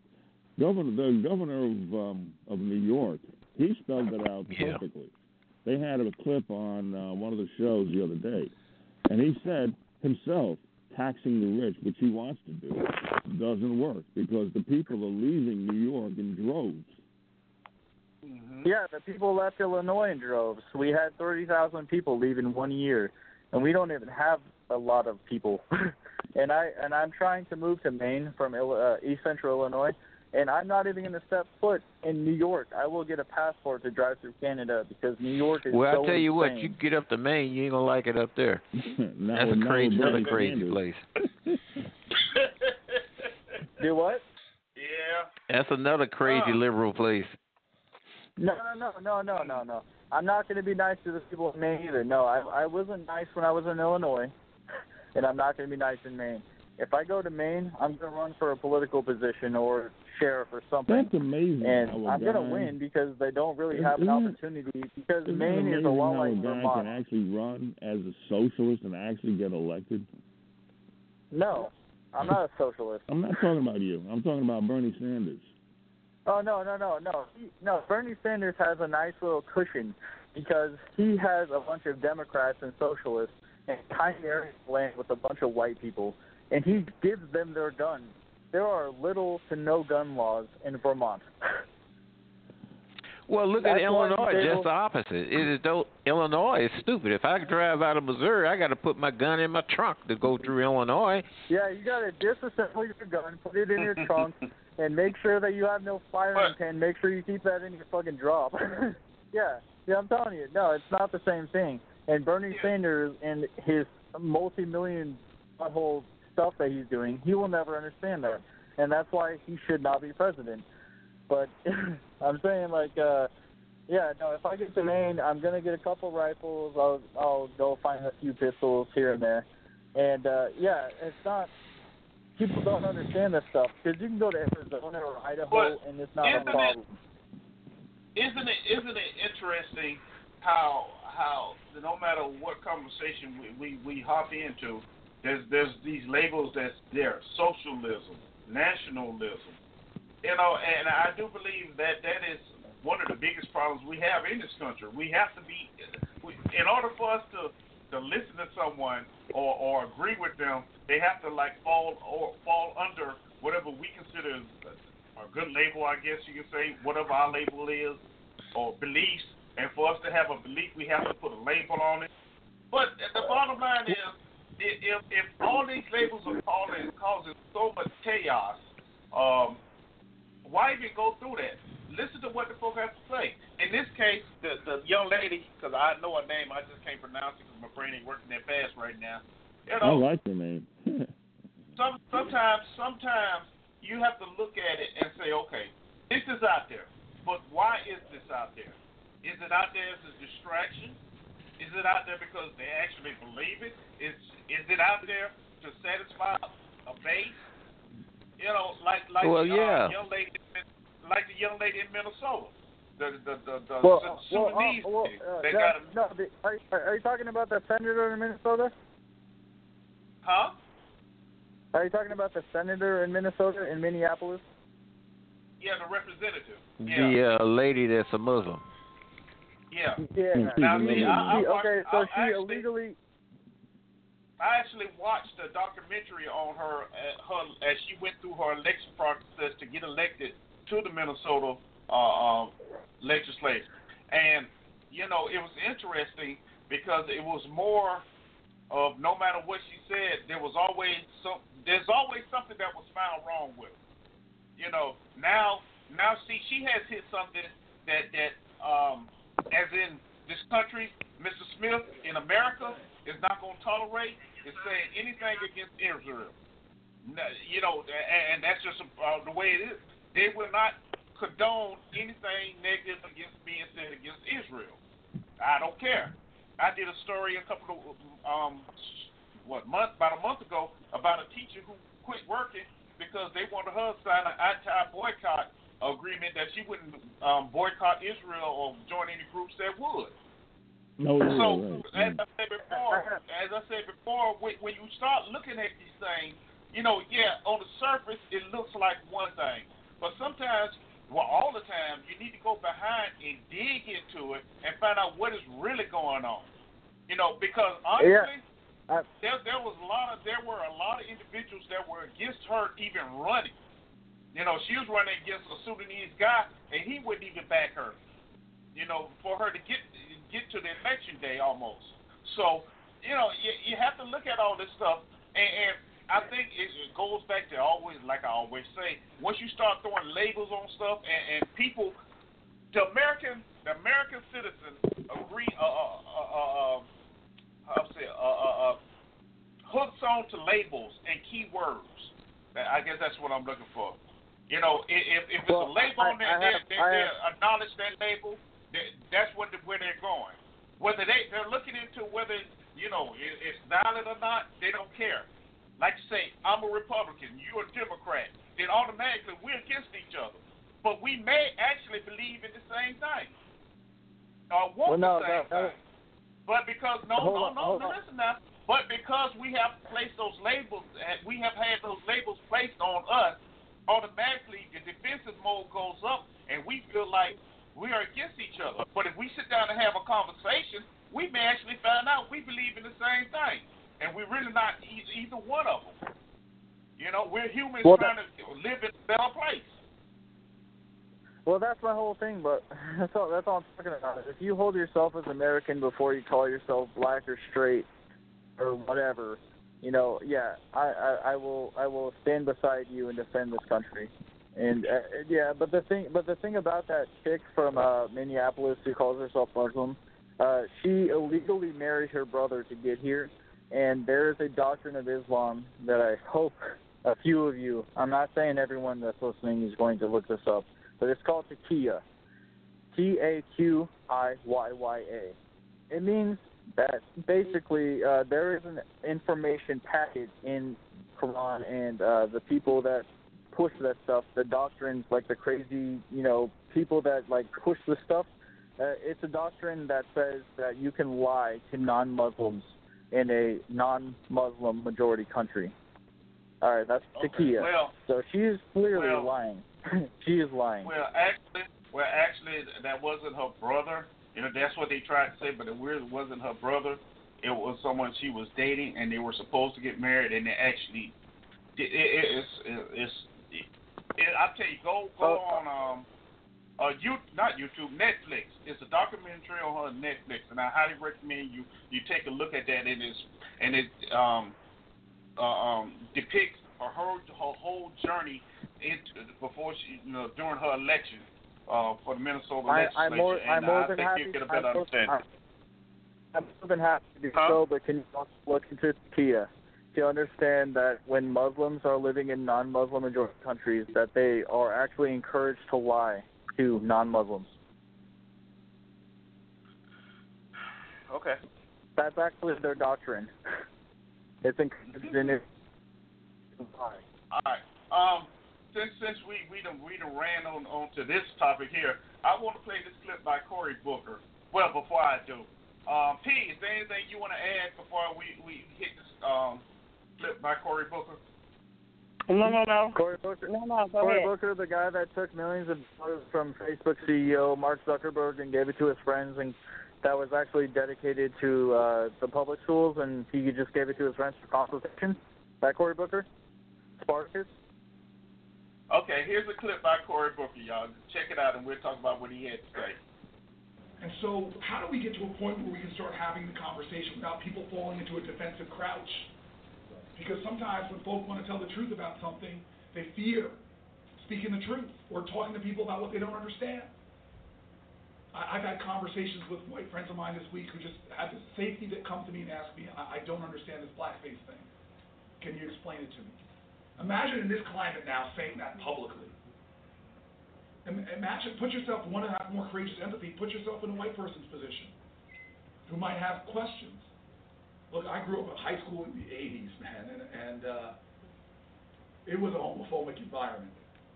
I got to college and I, I started working as a volunteer. I eventually ran the organization. It's an organization called The Bridge at Stanford. It's a crisis hotline. Anybody can call in with any problem. We have suicide calls, sexual assault calls. But I'm a young kid, and, and I didn't know these issues. I start getting these calls from people who are struggling with coming out. And I started hearing these stories of, of pain and anguish, of hurt and fear. And I still remember a guy, I didn't remember his name, his name was Daniel, and, and he was a gay and lesbian counselor there, and he sat down with me one night and just gave me a safe space to ask him questions. What grace he extended to me to ask stupid questions of a guy that was not woke about LGBTQ issues. But because of that honest conversation, I saw my ignorances and I grew. Thank God he gave me a pathway to redemption. We got to tell the truth, but we, all of us, black, white, gay, straight, we've got to start extending grace to each other so we can have honest conversations and leave room for growth. All right, man. That was stuff he was talking in our, um, and, and you know, he he said some interesting things. You know, conversation, he, and that's what is I. He, um, is he Spartacus? Go ahead. Spartacus. Yeah, is he the one that um, um, said, "I'm uh, this is a I'm Spartacus moment"? Yeah. Yeah. Yeah, that's him, huh? Okay. so. Yeah. Yeah. yeah. Look, you got me thinking about the movie. Oh, the movie yeah, but um, so like you said, a, a simple uh, a conversation, an honest conversation. You know, I understand. Well, well, we lost Chris. Okay, but um, the conversation. You know, let's think about this. You know, we all have different views. We have different beliefs. But does that mean we can't sit down and have a conversation and, and understand what the other person uh, feels or going through or thinks? And maybe, just maybe, maybe, okay, you'll find out that you have more in common than you have more than you have, uh, you know, uh, opposed to each other. But see, but we don't get to that point. Hey, Joe, being you, I mean, they think about it. A lot of times we disagree, sometimes we agree, right? But that comes from having a conversation, correct? Eric, but before you get to that point, talking you too- have to you're have to be uh, open up. now. Say what? You're talking too rational now to actually have. oh, that's what I'm doing. yeah, will you stop it? This isn't this isn't the right time for have people have an intelligent conversation. Please.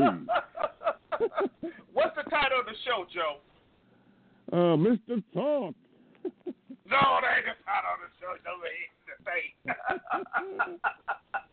And I used to, actually, you know, people actually sat down, they would actually um, resolve some issues, and that can't be done. Now with the egos of the human species, people have to have to wage war on other people simply because their egos are involved, their misperceptions are involved, vendettas are involved. But a resolution, come on, you're talking you're talking earthly nonsense because you're making sense. So please, no more no more making sense, all right? Come on. No more making sense. No more making sense on, on earth. Um, oh my! Wow. Dang it! I thought that's what it was all about, making sense so we can understand each other better and cut all this old nonsense out. But then again, maybe that's that's what it's all about—the chaos and the nonsense, or as my co-hosts like to say, the programming and conditioning that is often um, done to keep us at each other's throat. Well, she's right. Exactly. She's right. Oh, hey, P's back. Exactly. And and that is exactly what it is. And that is the whole purpose for placing labels on you at a young age as soon as possible. Because if we don't know if, if if they don't know what box you fit in, then they don't know how to mold you and shape you into into the thinking that they need you to have as an adult. See? So that's why when someone Mhm. comes along and, and disrupts the apple cart, they got to get rid of them. Oh no, you messing up our program. What are you doing? You know that that's that's not allowed. You know you're not allowed to think for yourself. You're not allowed to think outside the box. Hmm. And I can Yeah, tell you, when I was yeah. going to college, um, I was asking questions, and when I went to uh, to talk to the professor, This guy actually says to me, you know, you're asking too many questions in class. He he wanted me not to ask as many questions. And I said, I thought that's what we were all about. Nope. Mm-hmm. Nope. Yeah. Why? Yeah. Because you ask questions that they, they, Because they I can't answer? questions. Yeah, because as as we all know, the dumbing down stems from the universities. They have these Exactly. professors that that are there to put to make sure you stay inside the box. They want to identify you as that box, and they want to mold you to stay inside the box so that they can use you. All we are are worker drones with uh, with sheepskin certificates. Hmm. Interesting. I, I never heard it like that.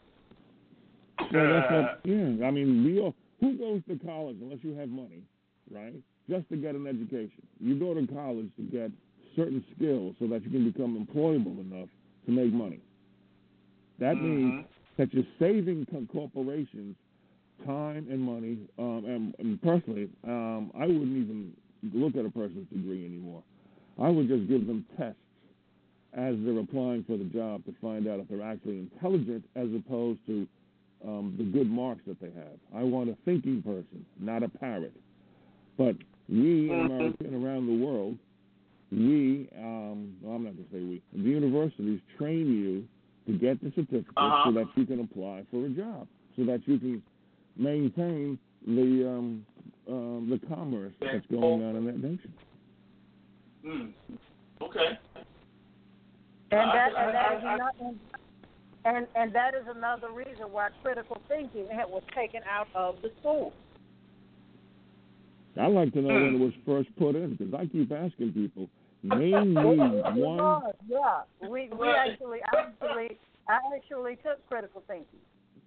So Well, I in don't, I college, don't or know. not in high school. I bet in college, but not in high school.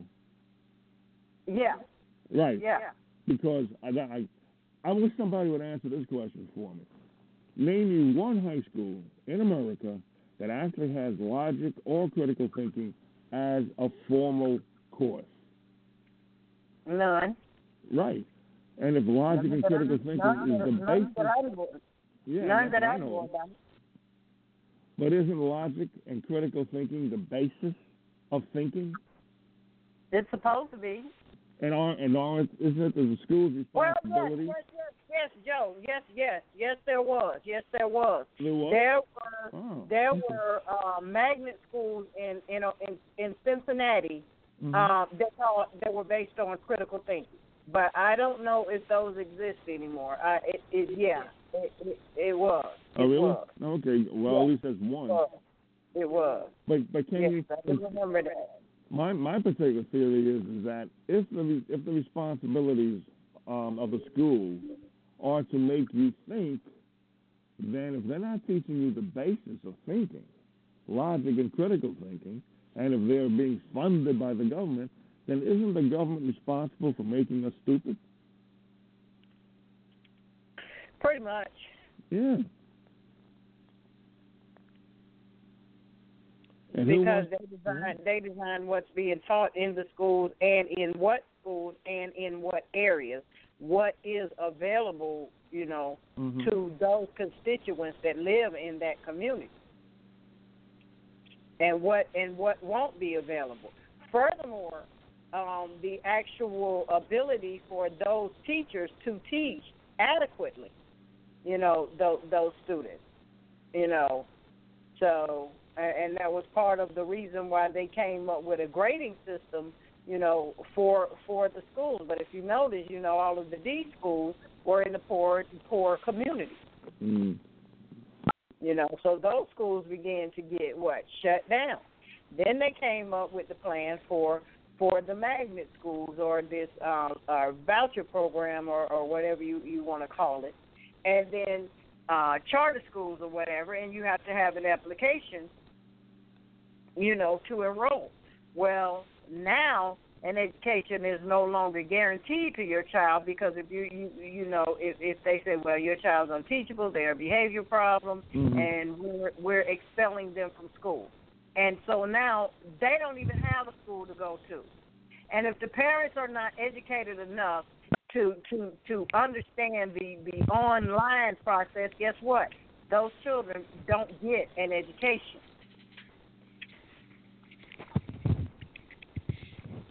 Yeah, well. Well, charter schools, school now choice is a good thing. Making sure that um, these What- don't have any education what- at all. What did you say, P. Yankee? I didn't hear you.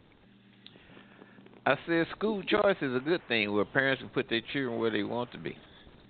Right, right. It was. It it it, it definitely is. But what what most people don't realize is that with school choice, there's only a limited number of applications. See, that's Well, that's, no, I'm saying with school choice where you parents choose a school and the money Mhm. follows the child to the school. Well, it's uh, supposed. It's supposed to. That's that's the theory, P. Yankee, but it don't always work that way. Because there is. Now, you know in that- Missouri- that- that is that is the that is the formula that the money is supposed to um, follow the child because there's a certain amount of money, you know, that each school gets for the number of full time pupils that are there. Yeah. Um, and you know in and- Missouri, Mhm. in Missouri the law says that the textbooks, the the instructional material and the curriculum is left up to the community. The state and the state board of education can't mandate them to do anything. And that's a good thing. Louisiana is similar too. I couldn't Ah. find none on Illinois. Well, remember, Bianca, you and I were going to have a conversation about that. Here's the thing. Yeah, I I found the law in Missouri. Just got through finding the one in uh in Okay. Louisiana. But the thing is, they they can maybe choose their own textbooks and instructional materials, but at but they um, the students still have to conform to the minimal standardized Yeah, that's right. test. So which means that the school, in order to remain accredited, can't just pick up and um, pick a course that they really want, because if they if their if their students don't pass the regents, then they lose their accreditation. So in in effect, it's like saying we can give you a driver's license, and we're not we're not going to restrict you from driving anywhere, but you have to have insurance. Which means if you don't buy insurance, you can't have a license. Which means, as an analogy to this, yes, you can take any program. It's like it's like uh, uh, what's his name? Henry Ford said you can the consumer can buy any any car, any color they want as long as As long as it's it's black, huh? Yeah. you know. Wow, that's kind of crazy. And Right. speaking of that, about um, school choice and, and parents and stuff, let's look at this, this article right here. Um, this young man um, is suing his parents because they gave birth to him. Oh, I'm glad you brought that up. Ooh. Um, it, he, this young man, his name is Raphael Samuel. He's 27 years old, and he believes in antinatalism. Yep. And that is basically the philo- the the philosophical theory that parents don't have a moral standing to bring an unwitting child into the world. But you know what? It so sounds words, so in other words, you know, you don't know if I wanted to come here or not. So why did you bring me here? And then on top of that, it wasn't the ideal environment for me to be in. So I'm gonna sue you for even getting pregnant and and and and birthing me into the situation that that you have you have brought me in, into. and his his parents say good luck with that. His, both his parents are lawyers. Like I think he is. I don't know if he's a lawyer, but both his parents Yeah, are lawyers. Um, what is he? Uh, He- I don't know. he's from India. He's suing his Yeah. parents in India. Yeah. Um, and he's saying, you know, um, the the the philosophy is that, um, you know, if a person isn't born into the most ideal situation, it makes their life harder. So Yeah. it's you know, if you you know your life is bad if you had not been born, or if you had been born at a later time, you know, maybe things would have been better. But because you were born at the time that you were born, it was unfair to you, uh, you know, because your parents had you at that time. Now, the Well, most ideal thing yeah. is that, that the most ideal thing is that you're born and you have you're happy, you live a happy life, and that the good times outweigh the bad times. I know? hap- yeah, I happen to agree with that part of the philosophy, but his premise is is that they did not, when the parents brought in the child, it was immoral because they didn't get the child's consent. Now you can't Well, get the that's consent. the crazy part about Yeah, it. yeah, yeah. How are you going Yeah, to get and, the and it says that mm-hmm. you know it considers the moral impact of our actions on people who don't exist yet and may never exist. As such, it's related to the non-identity problem, one of the most fundamental issues in modern philosophy, which asks what our obligations are towards potential. Get this. What are our obligations towards potential people? I happen to well, Yeah. based on what you just said, I happen to agree with that. We we have we, I've always said um, that it's lucky that a lot of parents are still alive because if we as children didn't have a biological programming to love our parents and to follow our parents' guidance and to need them, we all ask as children, why did you bring me here? And if we actually answered that question and said, you know what? Who the hell are you two to put me into this particular situation? Hmm. Yeah, so a lot of parents are lucky that they're, they're still alive because a lot of kids would say, you brought me here? I didn't ask to be brought here. And they would shoot them. There'd be a lot of, of Wow. uh, parent, I think it's called parenticide. I'm not sure, but I think it's called that. Hmm. But the guy Wow. has a point. That na- that antinatalism has been around for a while. I didn't even know it existed until I read the article yesterday. But I've always been one yeah, to say, I either. That's that's the first time I, I actually heard of that for for you know somebody suing you because you know that you you shouldn't have even birthed them in the first place because you you brought me into flawed circumstances, so it caused me to suffer more as a child than it, it, it would have if I never would have been born. born. Yeah. Yeah, you know. So that that that right there, you know, threw me for a loop because I was like, okay, that makes no logical sense whatsoever. Well, not, yeah, the consent. And you know, it is it, it, it, I, I don't know. I, I don't know. You know what would be nice? You know, to go along with that theory, because I, I, I happen to believe that if you ask a lot of people who died and are now in their spirit form, and you say to them, "Hey, um, hey, Tommy, how would you like to go back to Earth? You can't change anything. You will undergo the same experiences that you underwent when you were first there, but at least you know they're coming. Would you want to go back and become part of Earth again? I'll bet you at least half the people who died, given that choice, would say, uh uh-uh, uh, i am dead. Let me stay this way. Basically. And you know, honestly, when I first saw this, I started laughing because I'm like, I'm like, so what you gonna do? Look down at your at your penis and say, hey, you want to come down or not? You know? Yeah, right? Oh. you know, like really, like okay, uh, you know. But then again, then again, Joe, after listening to you and P talk, I kind of understand the, the, the, a little bit of the logic behind it. Um, yeah, but you know that that's that's one of those moral type of things that you know it, it sounds good, but in in the long run, you know, it really has no. I mean, really, it really has no substance. I don't think. But I you know really don't think it has any. You know Huh? what, though? There are too many people who give birth simply because they can. Alley cats give birth. But why should. Well, I mean, let, let's go back. Well, that's true. But let's go back to like the Catholic Church that don't believe in any contraceptives. You know, so you Well, know when, Ca- when, when yeah. huh? well, the Catholic so, Church you know, anytime Yeah. Yeah, so anytime you know they're they're they're you know having uh, intercourse, you know it's a possibility that a little one is gonna come. I, re- I mean, yeah, so- right. I remember because they they preach the the rhythm method. I practiced that. Believe me, it's uncomfortable. you got to use, you know.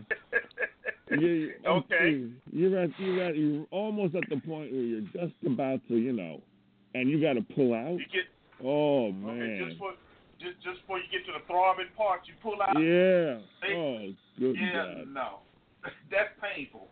Yeah. So no, and I. Well, that's better than infanticide like New York has. Yeah, it is better than that, but still. Oh God! Jesus. I mean, look. The I can't. Church- I really can't believe that people would vote something like that. But I, as I said when I was talking to that other, But no. What, what- what today's you time, about, you get to see the mindset of people. What you talking about, PAK? Well, you can abort a baby at the point of dilation. after No, in New York. you know what?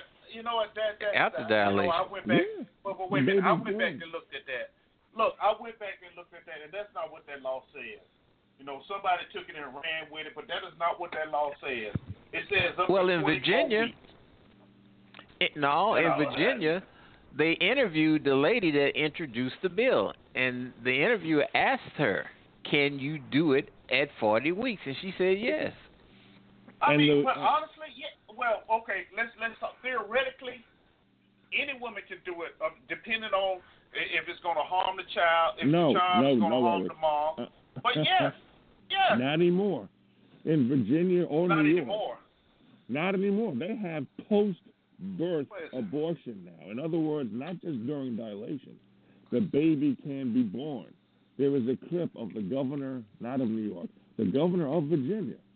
And he's saying, Mhm. well, we're going to make the baby comfortable and then we'll have a discussion with the doctor and the mother about. They whether or not- resuscitate the baby, Yeah. Yeah, and now it's based on mental health. It doesn't but have to once just be on the physical health. Right. Exactly. exactly, exactly. You know, and, and that's So that's mental part health can be that I don't think I can get a job to That's take right. care of this kid. Let's kill him.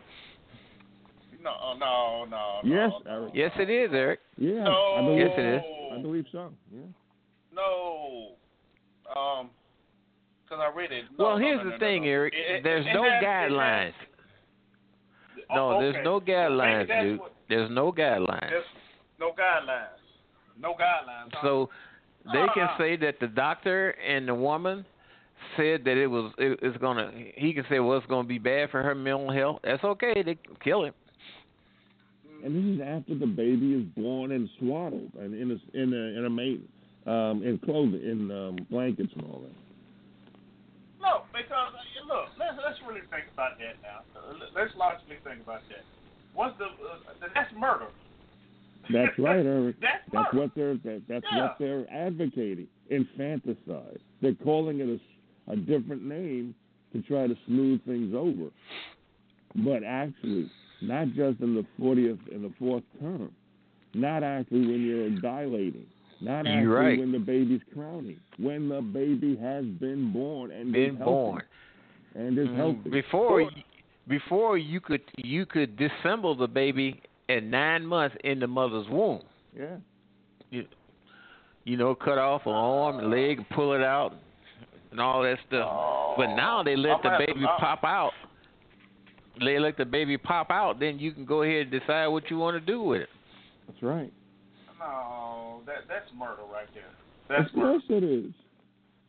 And you're, No, and you're I'm, thinking, to, uh, I'm sorry. I'm gonna have to research this some more because. Well, I I- agree I with you, Eric. see If you somebody- I, I, I can't just see somebody, you know, passing that kind of legislation. That's no. They No. did pass it, but Eric, I agree with you because if you got a pregnant woman, if you shoot her and she die and the baby die, you faced with a double homicide. God, and there's the hypocrisy. That's right. Right. Right. So yeah, uh, no, man. I'm gonna have to, I'm gonna have to, have to look that one up. 'cause, Ooh, Lord. Yeah, look that one up. Four states have adopted, not quite the radical one yet, of the baby. I being tell you what, look it up after you had six beers. and, and you got sober real quick. Yeah. Uh huh. No, that's But that's there okay. are other states that have adopted that other measure, where you can be in the fourth trimester, you can actually be dilated, and they can Mm-hmm. Right. kill the baby. Matter of fact, I know a girl that Right. had a, a nine month old abortion. and She complained she hear crying in her head. you complain about what? She hear baby And she crying in her should. head. Mhm. And she should. hmm And she should. If nothing was wrong with that child, and she should. I agree They with named you. Renee. Hold on, we got somebody else.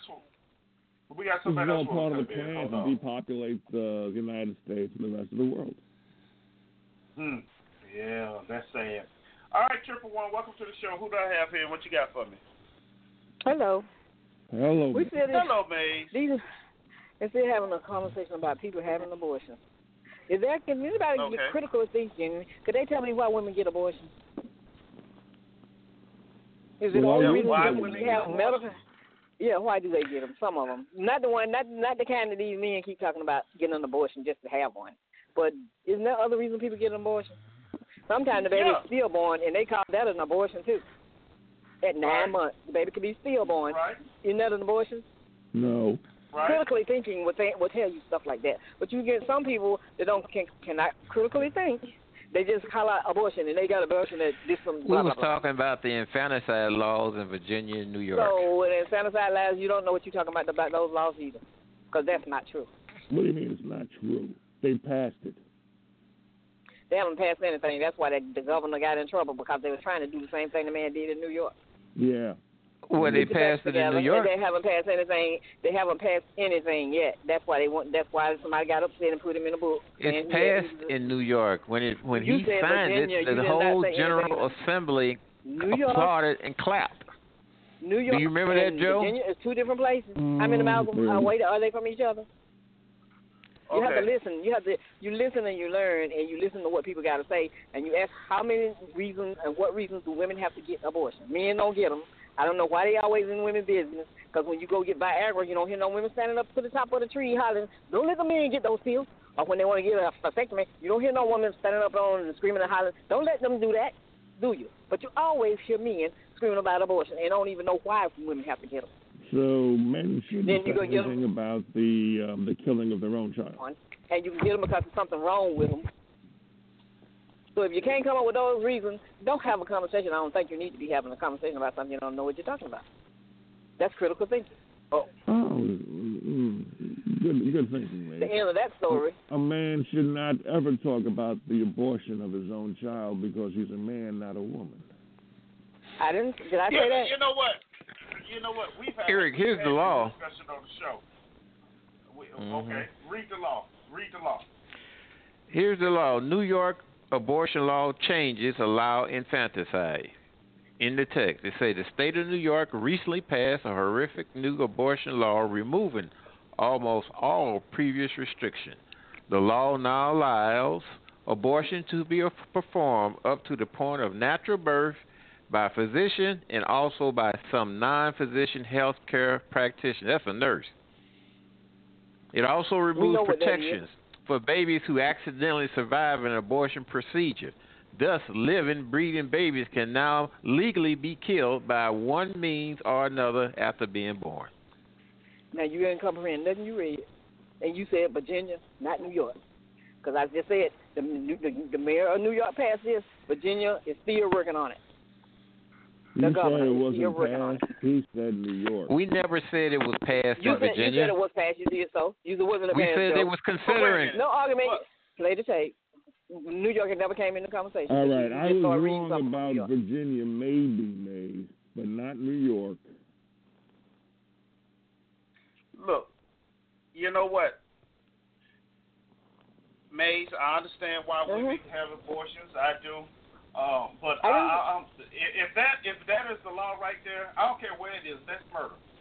That's That's not it- the it- law. You know, that's that's murder. Oh shit. Um, No, it's interpreted by this P. them. But the way P. Unky them want to interpret it, Milton, as I would say, read it for yourself and see. Read it yourself and see if you get an understanding. Because some people give you an understanding to the way they want to feel about it because they indoctrinated to do what what the what uh, uh people have them do, and they come up with the same thing, talking points. And they don't have Well- anything to do with just like when they did that thing about them had killing babies in the clinic and all and all that was a lie that was played on Fox. That wasn't true. I happen to agree with law. Because if it's against the, if, if- if it's against the law to murder a, pu- a person that want to die anyway, and I'm quite sure it's against the law to murder a, ca- a child that way. So we need to get our Well, stuff together, not- well, comprehend what we're reading politely. Mays, read the law. Where's the law? Can you read it? I'm not looking at it, and when I look Oh, at it, I want to see what I don't want to. I don't want to interpret something that I haven't that I'm not No, looking you at, and, and the lies in it.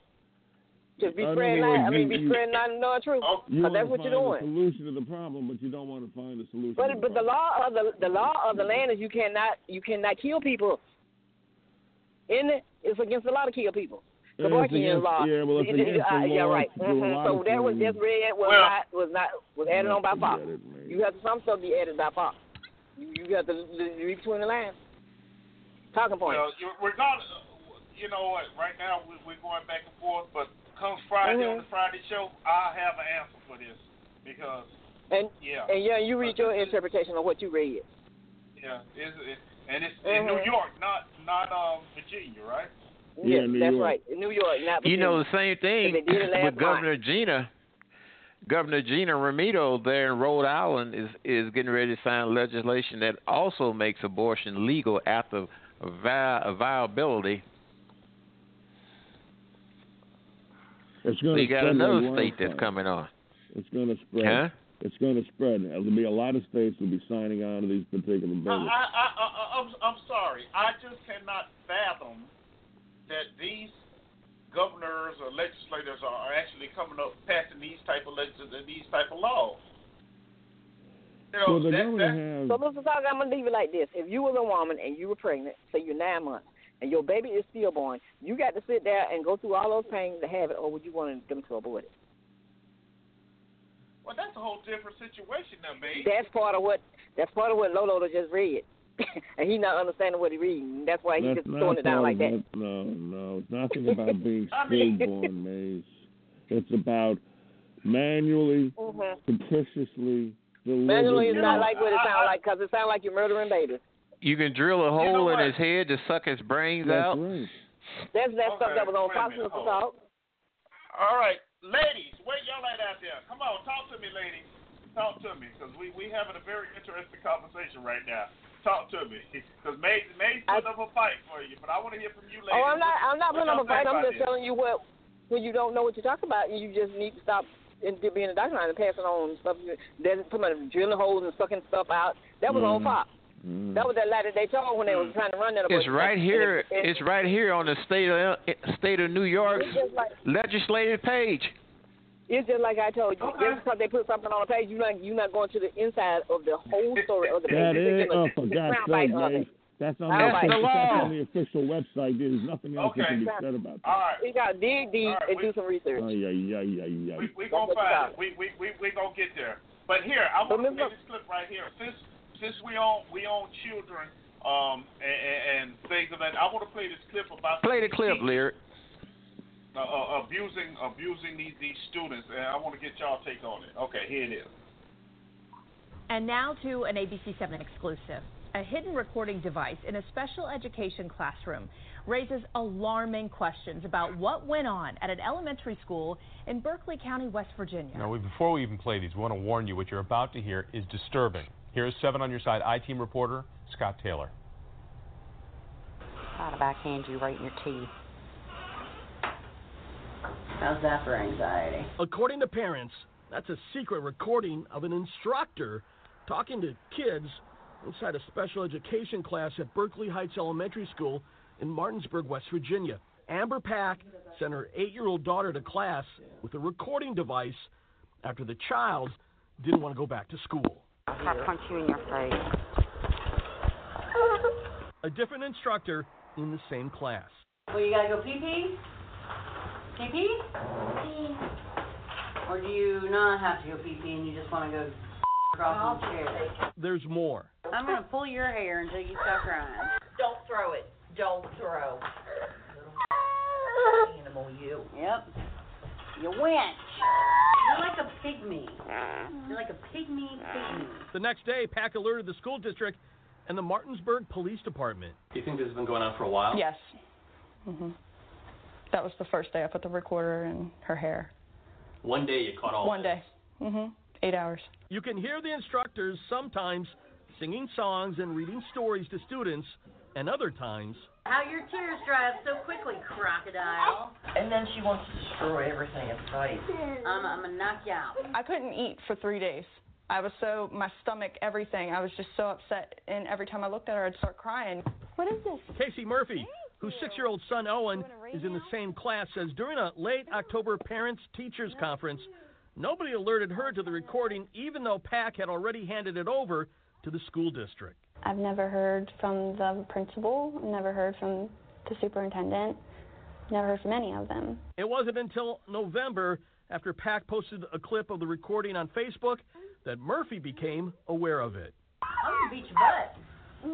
For sure. You know, and you're gonna get one just, just cause. It's sickening. Like, people don't even talk to animals like that, and they're talking to nonverbal children who don't understand why they're talking to them like that. They're not doing anything wrong. On the recording, the instructors tease and refuse to give Owen food. Growl at me, I dare you, and you won't get one. Go ahead. There's nothing says I have to give you a snack. Nothing. Looks like you get nothing, Owen. Oh, Sorry, buddy. The Berkeley County Prosecutor's Office found no criminal wrongdoing, but County Prosecutor Catie Wilkes Delligatti told Casey Murphy, I am not in any way condoning the verbal treatment of your children by the individuals in the classroom. Right now, all three instructors are on paid administrative leave. I don't understand why you treated her the way you treated her. She did not deserve that. No, no kid does. The school district, which declined multiple interview requests, is still investigating and says state law prevents it from sharing information. The Civil Rights Division of the U.S. Department of Education right now is getting involved with its own investigation. Now, we reached out to all three of the instructors, and so far we've only heard back from one, and they're telling us she doesn't have any comment. It is absolutely disgusting, and as a parent, you are infuriated when you see that. Yeah, that is really, I don't know how these mothers just stayed so calm, Yeah. but that's one of the reasons why they um, decided to come forward. And the kids are doing great in new schools. Owen is in a new school district and loves his class, loves his teachers. Yeah, hard to. Now, and, and you know that that's that's that's sad right there. That that is very sad. Um, you know that you have actually teachers, you know, treating students like this. I mean, wow. Is there any excuse for it, Joe Pianki? Is there any excuse for that? Of course not. You know, and this. this Well, this, it goes this on. not the First time this is happening. This happened years ago too, Mm-hmm. and nothing has been done. Not only verbal abuse, but the, the teacher grabbed the uh, one of the students by the hair. This is. Yeah. Oh man. Hey, could I add just one more thing? Did you know that that uh, New York had a law that allows a mother to abandon her child? It was five days after it's born. They extended it to thirty days. You know how when a mother would take the child and, and leave it at the fire de- fire department? Yeah. You heard a lot of stories like that, and they could do it without Yeah. criminality being charged.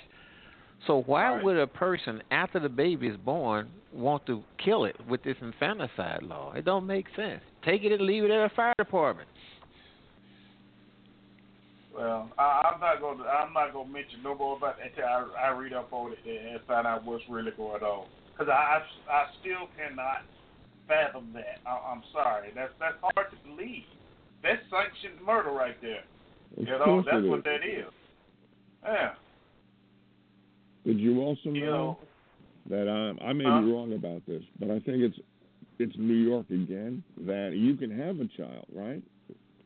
You Mhm. can have you can have it until the child is a teenager. There's a cutoff date. You can actually put your teenager up for adoption. Right. You knew about that because I, I, to me, it seems like, in other words, you you- you're renting a child. If the child doesn't Hmm. pass probation, you can now put that fully formed 15 year old up for adoption. Yeah. Yeah. Well, if That's they can do that, you, you know what? a kid. And you know what though? When, when you look at when you when you look at that type when you look at that type of law, then it kind of uh, gives the validity back to the other story where the guy was suing his parents for breaking him in the world. Right. You know what I mean? Yeah. So you know it kind of plays into to to each other. Hold on, let me bring Maze back in. All right, go ahead. Mm. Yeah. Dave. Yes, but when it came to come to the abortion thing, when did it get to be important anyway? You know, it's always been that way. When did- what Because they used to do brutal. When they used to do brutal abortion, they, I mean, just taking babies out of the womb and all kinds of stuff, they couldn't about it, and all this stuff. But now all of a sudden, abortion well, is, it- that- is, well, is see, a talking point. Well, they, that's that's you know what, and that's why they came up with the laws because so many women were dying because of those backroom abortions where folk were doing, you know, didn't have any knowledge of what they were doing, using hangers and Mm. you know nasty equipment or what have you. So that's where the actual legal process came in at. Now it's, Mhm. it's you know now you can still argue that it, it's it's um you can still argue that it's you know it's not a good thing to do. No, it's not, However, but however, you know you have some women that say you know, hey, I can't afford all them children. You know, most of us say, well, keep your legs closed.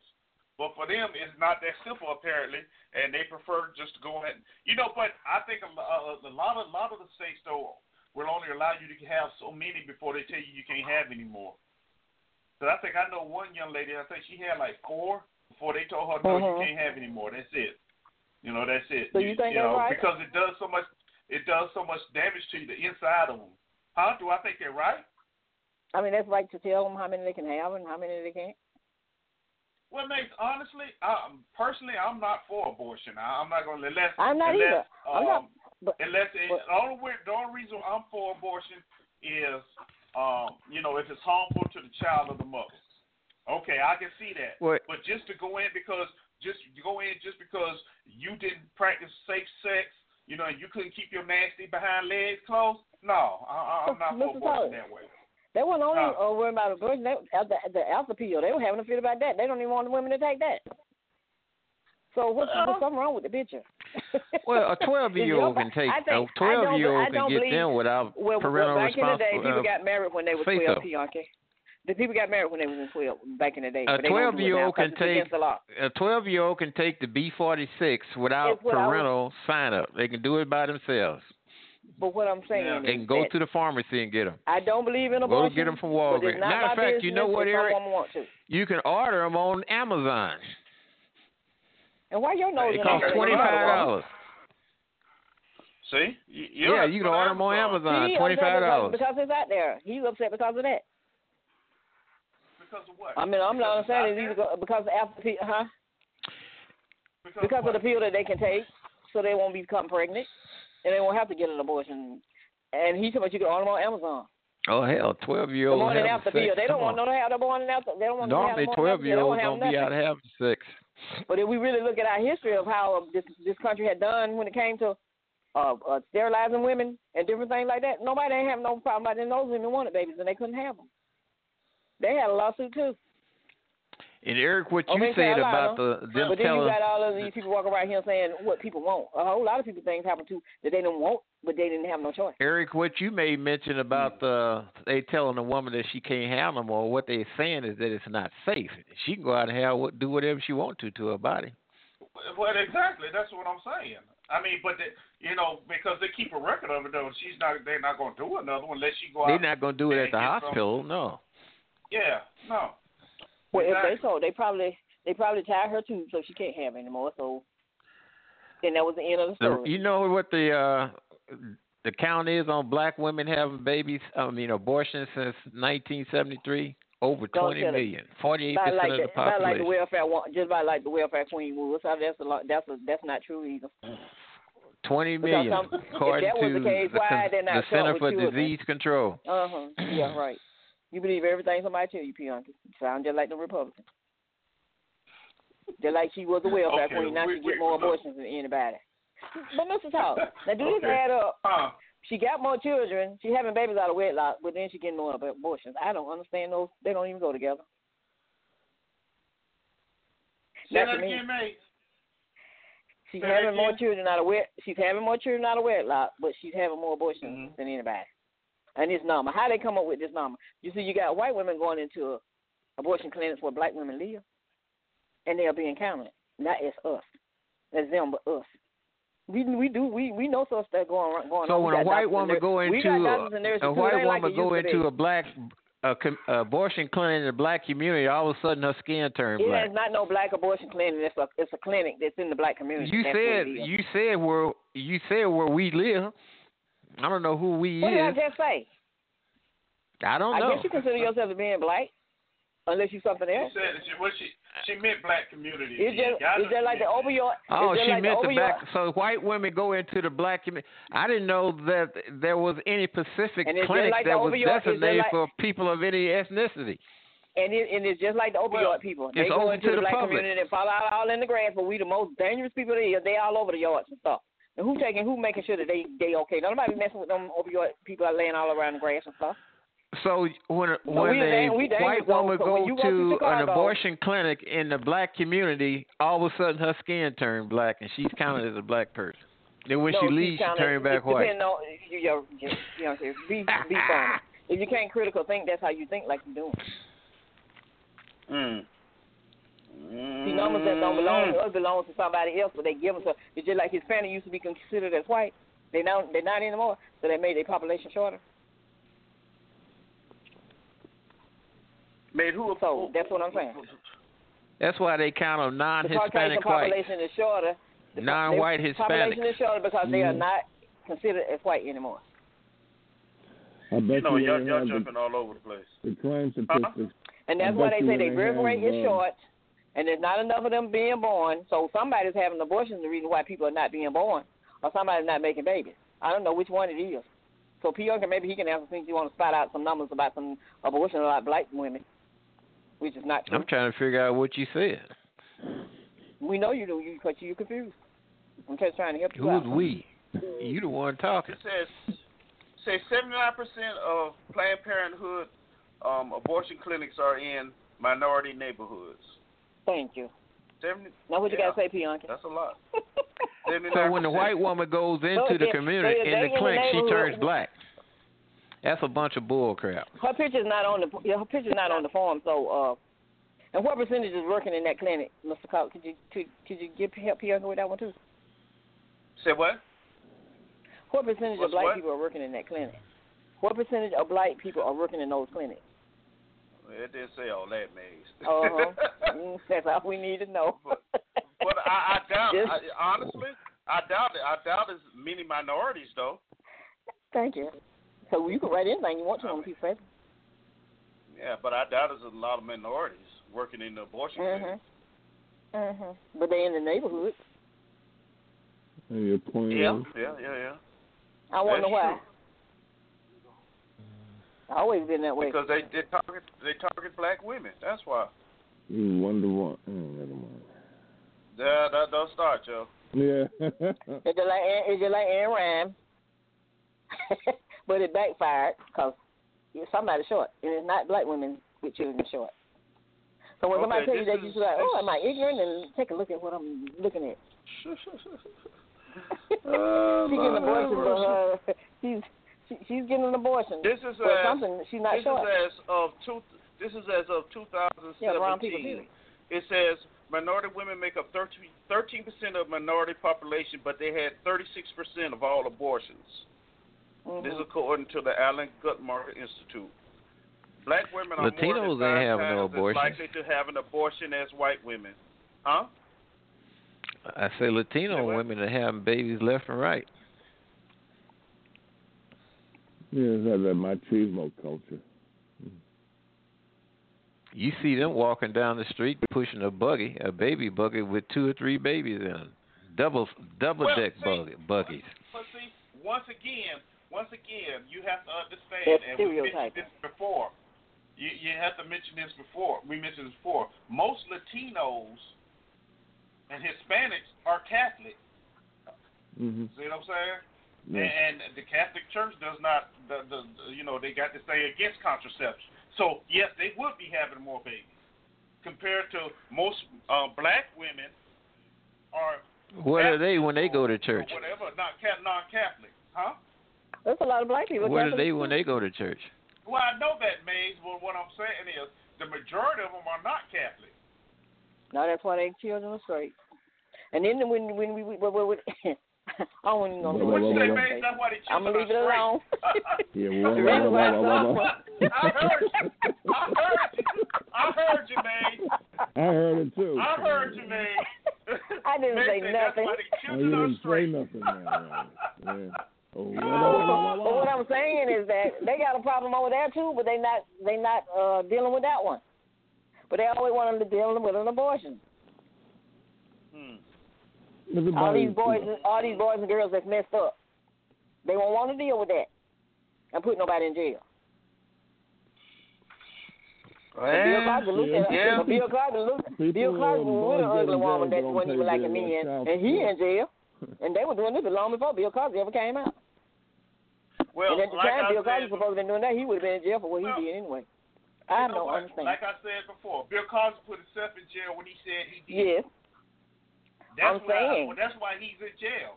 but Because he said the he priest did. admit Only thing, the priest admitted thing it he had too. to do, only thing he had to do was no, they didn't admit it. They were accused and they kept moving them. It's different than admitting it Yep. and just moving and being protected. See, when you come out and verbally say I did it, oh yeah, and they after you. That's all they need. That's Mhm. all they need. That's how and they- then you get caught up do in it. And then you get caught up in the political wash and a, a Mhm. female movement at the same time. Oh, Bill was done. That was no female was movement. That woman don't even like women, men. No, no, no, no. That that's not the point. But it's still the Me Too movement was was getting started. Was fully in Uh-huh. effect too. Uh, they're a You know bunch what of I'm saying? mess. So so something had to be done. I they they're a bunch of mess Bill from them anyway, so that was perfect. Huh? Yeah, they wanted him. Yeah, they fixed it so they could get him. Yeah. Yeah. So that's just how we see You that. So when we get this, when we get to talking points and stuff, we need to leave some of them alone because it don't fit. Well, All right. All right. All right. You know what? We're going to leave that right there because I want to jump on this again come Friday because I, I got to look at this abortion law in, in, in New York because I, I, Yeah, I need to know. do. But hmm while we get up out of here, let's let's go on and give y'all some time to get your last words in. Okay, go ahead, Maze. Last one in, first one out. Go for it. Yeah, be careful what you say and know what you're talking about before you open your mouth and spirit talking points. Leave it alone. Thirteen percent of the population can't happen. The welfare queen used to be the black woman. Well, not true. So a lot of things not true that you try to spread. So leave it where you got. Have a good one. All right, you too, Maze. See you later. All right, P. You up. Well, you know, I had to follow that. Thirteen percent of the population, but you disproportionately at thirty or forty percent in abortion, and you unproportionately at four percent of the nation's engineers. Something's wrong with that picture. Thank you very much, Eric. Nice talking to you again. Hope to see you soon. All right. Yankee. Thank you for calling in. You have a good one as well. All right, last but not least, oh, my armor man, Joe. What you got? I love you, Maze. Just want to let you know. And everybody just have, you know, be careful and peace out. Hopefully we'll see you Friday, Eric. Yep, that's the plan, Joe. That's the plan. Okay. Ah. Do you, do you have a topic picked out in case you uh, in case you show up? You know what? I think it's going to be about abortion. Why not? Okay. Let's take it there. I feel like being controversial. Um, that should be fun. Oh, geez, then Maze is sure to show up then. Oh my God. Yeah. Uh-huh. Oh well. Yeah. Oh, All right. Have a good one, man. You too. So long, All right, So long, P. All right. All right, y'all. Great show, man. I tell you, P had to leave early. She has um, another commitment she had to get to, so she, she y'all won't get her last words today. But you got me, and um, I gonna say, man, do your research. Do your read. You know, and, and I'm still stuck on this New York abortion thing because that is just sanctioned murder. That that's all I can say it, it is. And um, I'm gonna do my research. We're gonna come back here Friday. We're gonna talk about this thing and see what in the heck is going on in this country. Because that that's just ridiculousness, ludicrous. It's ludicrous. But um, I to say thank you everybody for participating in the show, hanging out with me today. I really appreciate it. For those that I didn't see, thank you for listening as well. For those that will be listening in archives, thank you as well. It's been fun, and I do enjoy doing the show because I do get to talk to you and hear what you have to say. And your opinion does matter to me, believe it or not, because I learned just as much from you as hopefully you do from me. You know, I only have an eighth grade education, so you know I know y'all don't learn much, but hopefully you learn a little bit. All right. So uh, we plan on being back here Friday, 2 p.m. Central, 3 Eastern. Just remember, keep smiling, show appreciation, forgive with open heart, but make sure you're forgiving yourself first. And the biggest best thing, learn to laugh at yourself, because you can laugh at yourself, everything else is just gravy. All right? So until Friday, man, y'all have a great week. And um, I see you're going to take you out here with some Bubba Sparxxx and country folks, man. Y'all have fun. We out of here.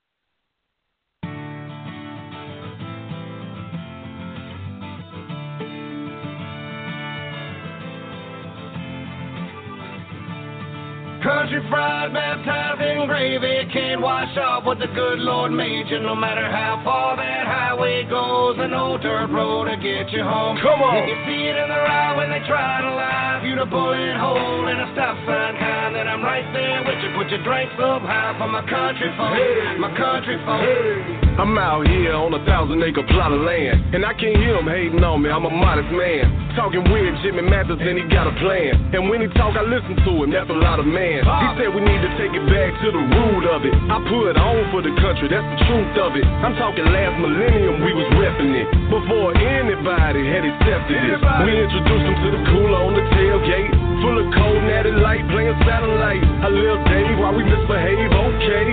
Once we figure the game out, we go play. A generation of people that love Tupac. And hey, we banging it in the boondocks. Now put drink in the air ain't scared. Them folks been doing that thing, yeah. Country fried, baptized in gravy, can't wash off what the good Lord made you. No matter how far that highway goes, an old dirt road to get you home. Come on. If you see it in the route when they try to lie, you the bullet hole in a stop sign kind, then I'm right there with you. Put your drinks up high for my country folk, my country folk. See me and Bubba, we been doing this a long while. It sure seems a lot longer than a country mile. Hollywood look good, full of fake friends. I never thought we could ever be here again. Time heals, one fell, one came up. Back together, son, we gon' tear this thing up. A lot of talkers and I ain't gotta name them. They wanna be us, hell, I can't blame them. So looky here, cold beer on a tailgate. Been doing this for some years, y'all so late. Banging OutKast and a little George Strait. Hot damn, Colt Ford, back with Bubba what the good Lord made you. No matter how far that highway goes, an old dirt road to get you home. Come on. If you see it in the route when they try to lie, you the bullet hole in a stop sign kind, then I'm right there with you. Put your drinks up high for my country folk, my country folk. Everything real funny till the money come. Now they want some when they ain't wanted none. And that's just how the thing go when you get her done. We did it, son. Yeah, we did it, son. We was drinking Jim Beam by the handle. Me and Steven Hernan loading up ammo. Bumping good in my real street camo. This white boy really think he Rambo. Cut the beat on, I bet his ass jam though. You don't like it straight to hell is where you can go. 12 pointer hanging right on the mantle. You don't like the program, change the channel. Country fried, baptized in gravy, can't wash off what the good Lord made you. No matter how far that highway goes, an old dirt road to get you home. Come on. If you see it in the route when they try to lie, you the bullet hole in a stop sign kind, then I'm right there with you. Put your drinks up high for my country folk, my country folk.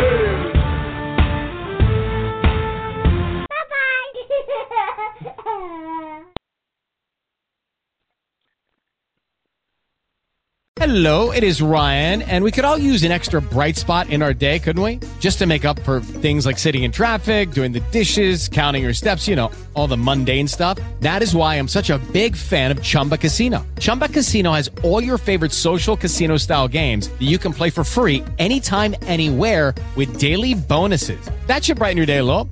Actually, a lot. So sign up now at chumbacasino.com. That's chumbacasino.com. No purchase necessary. VGW. Void were prohibited by law. See terms and conditions. 18 plus.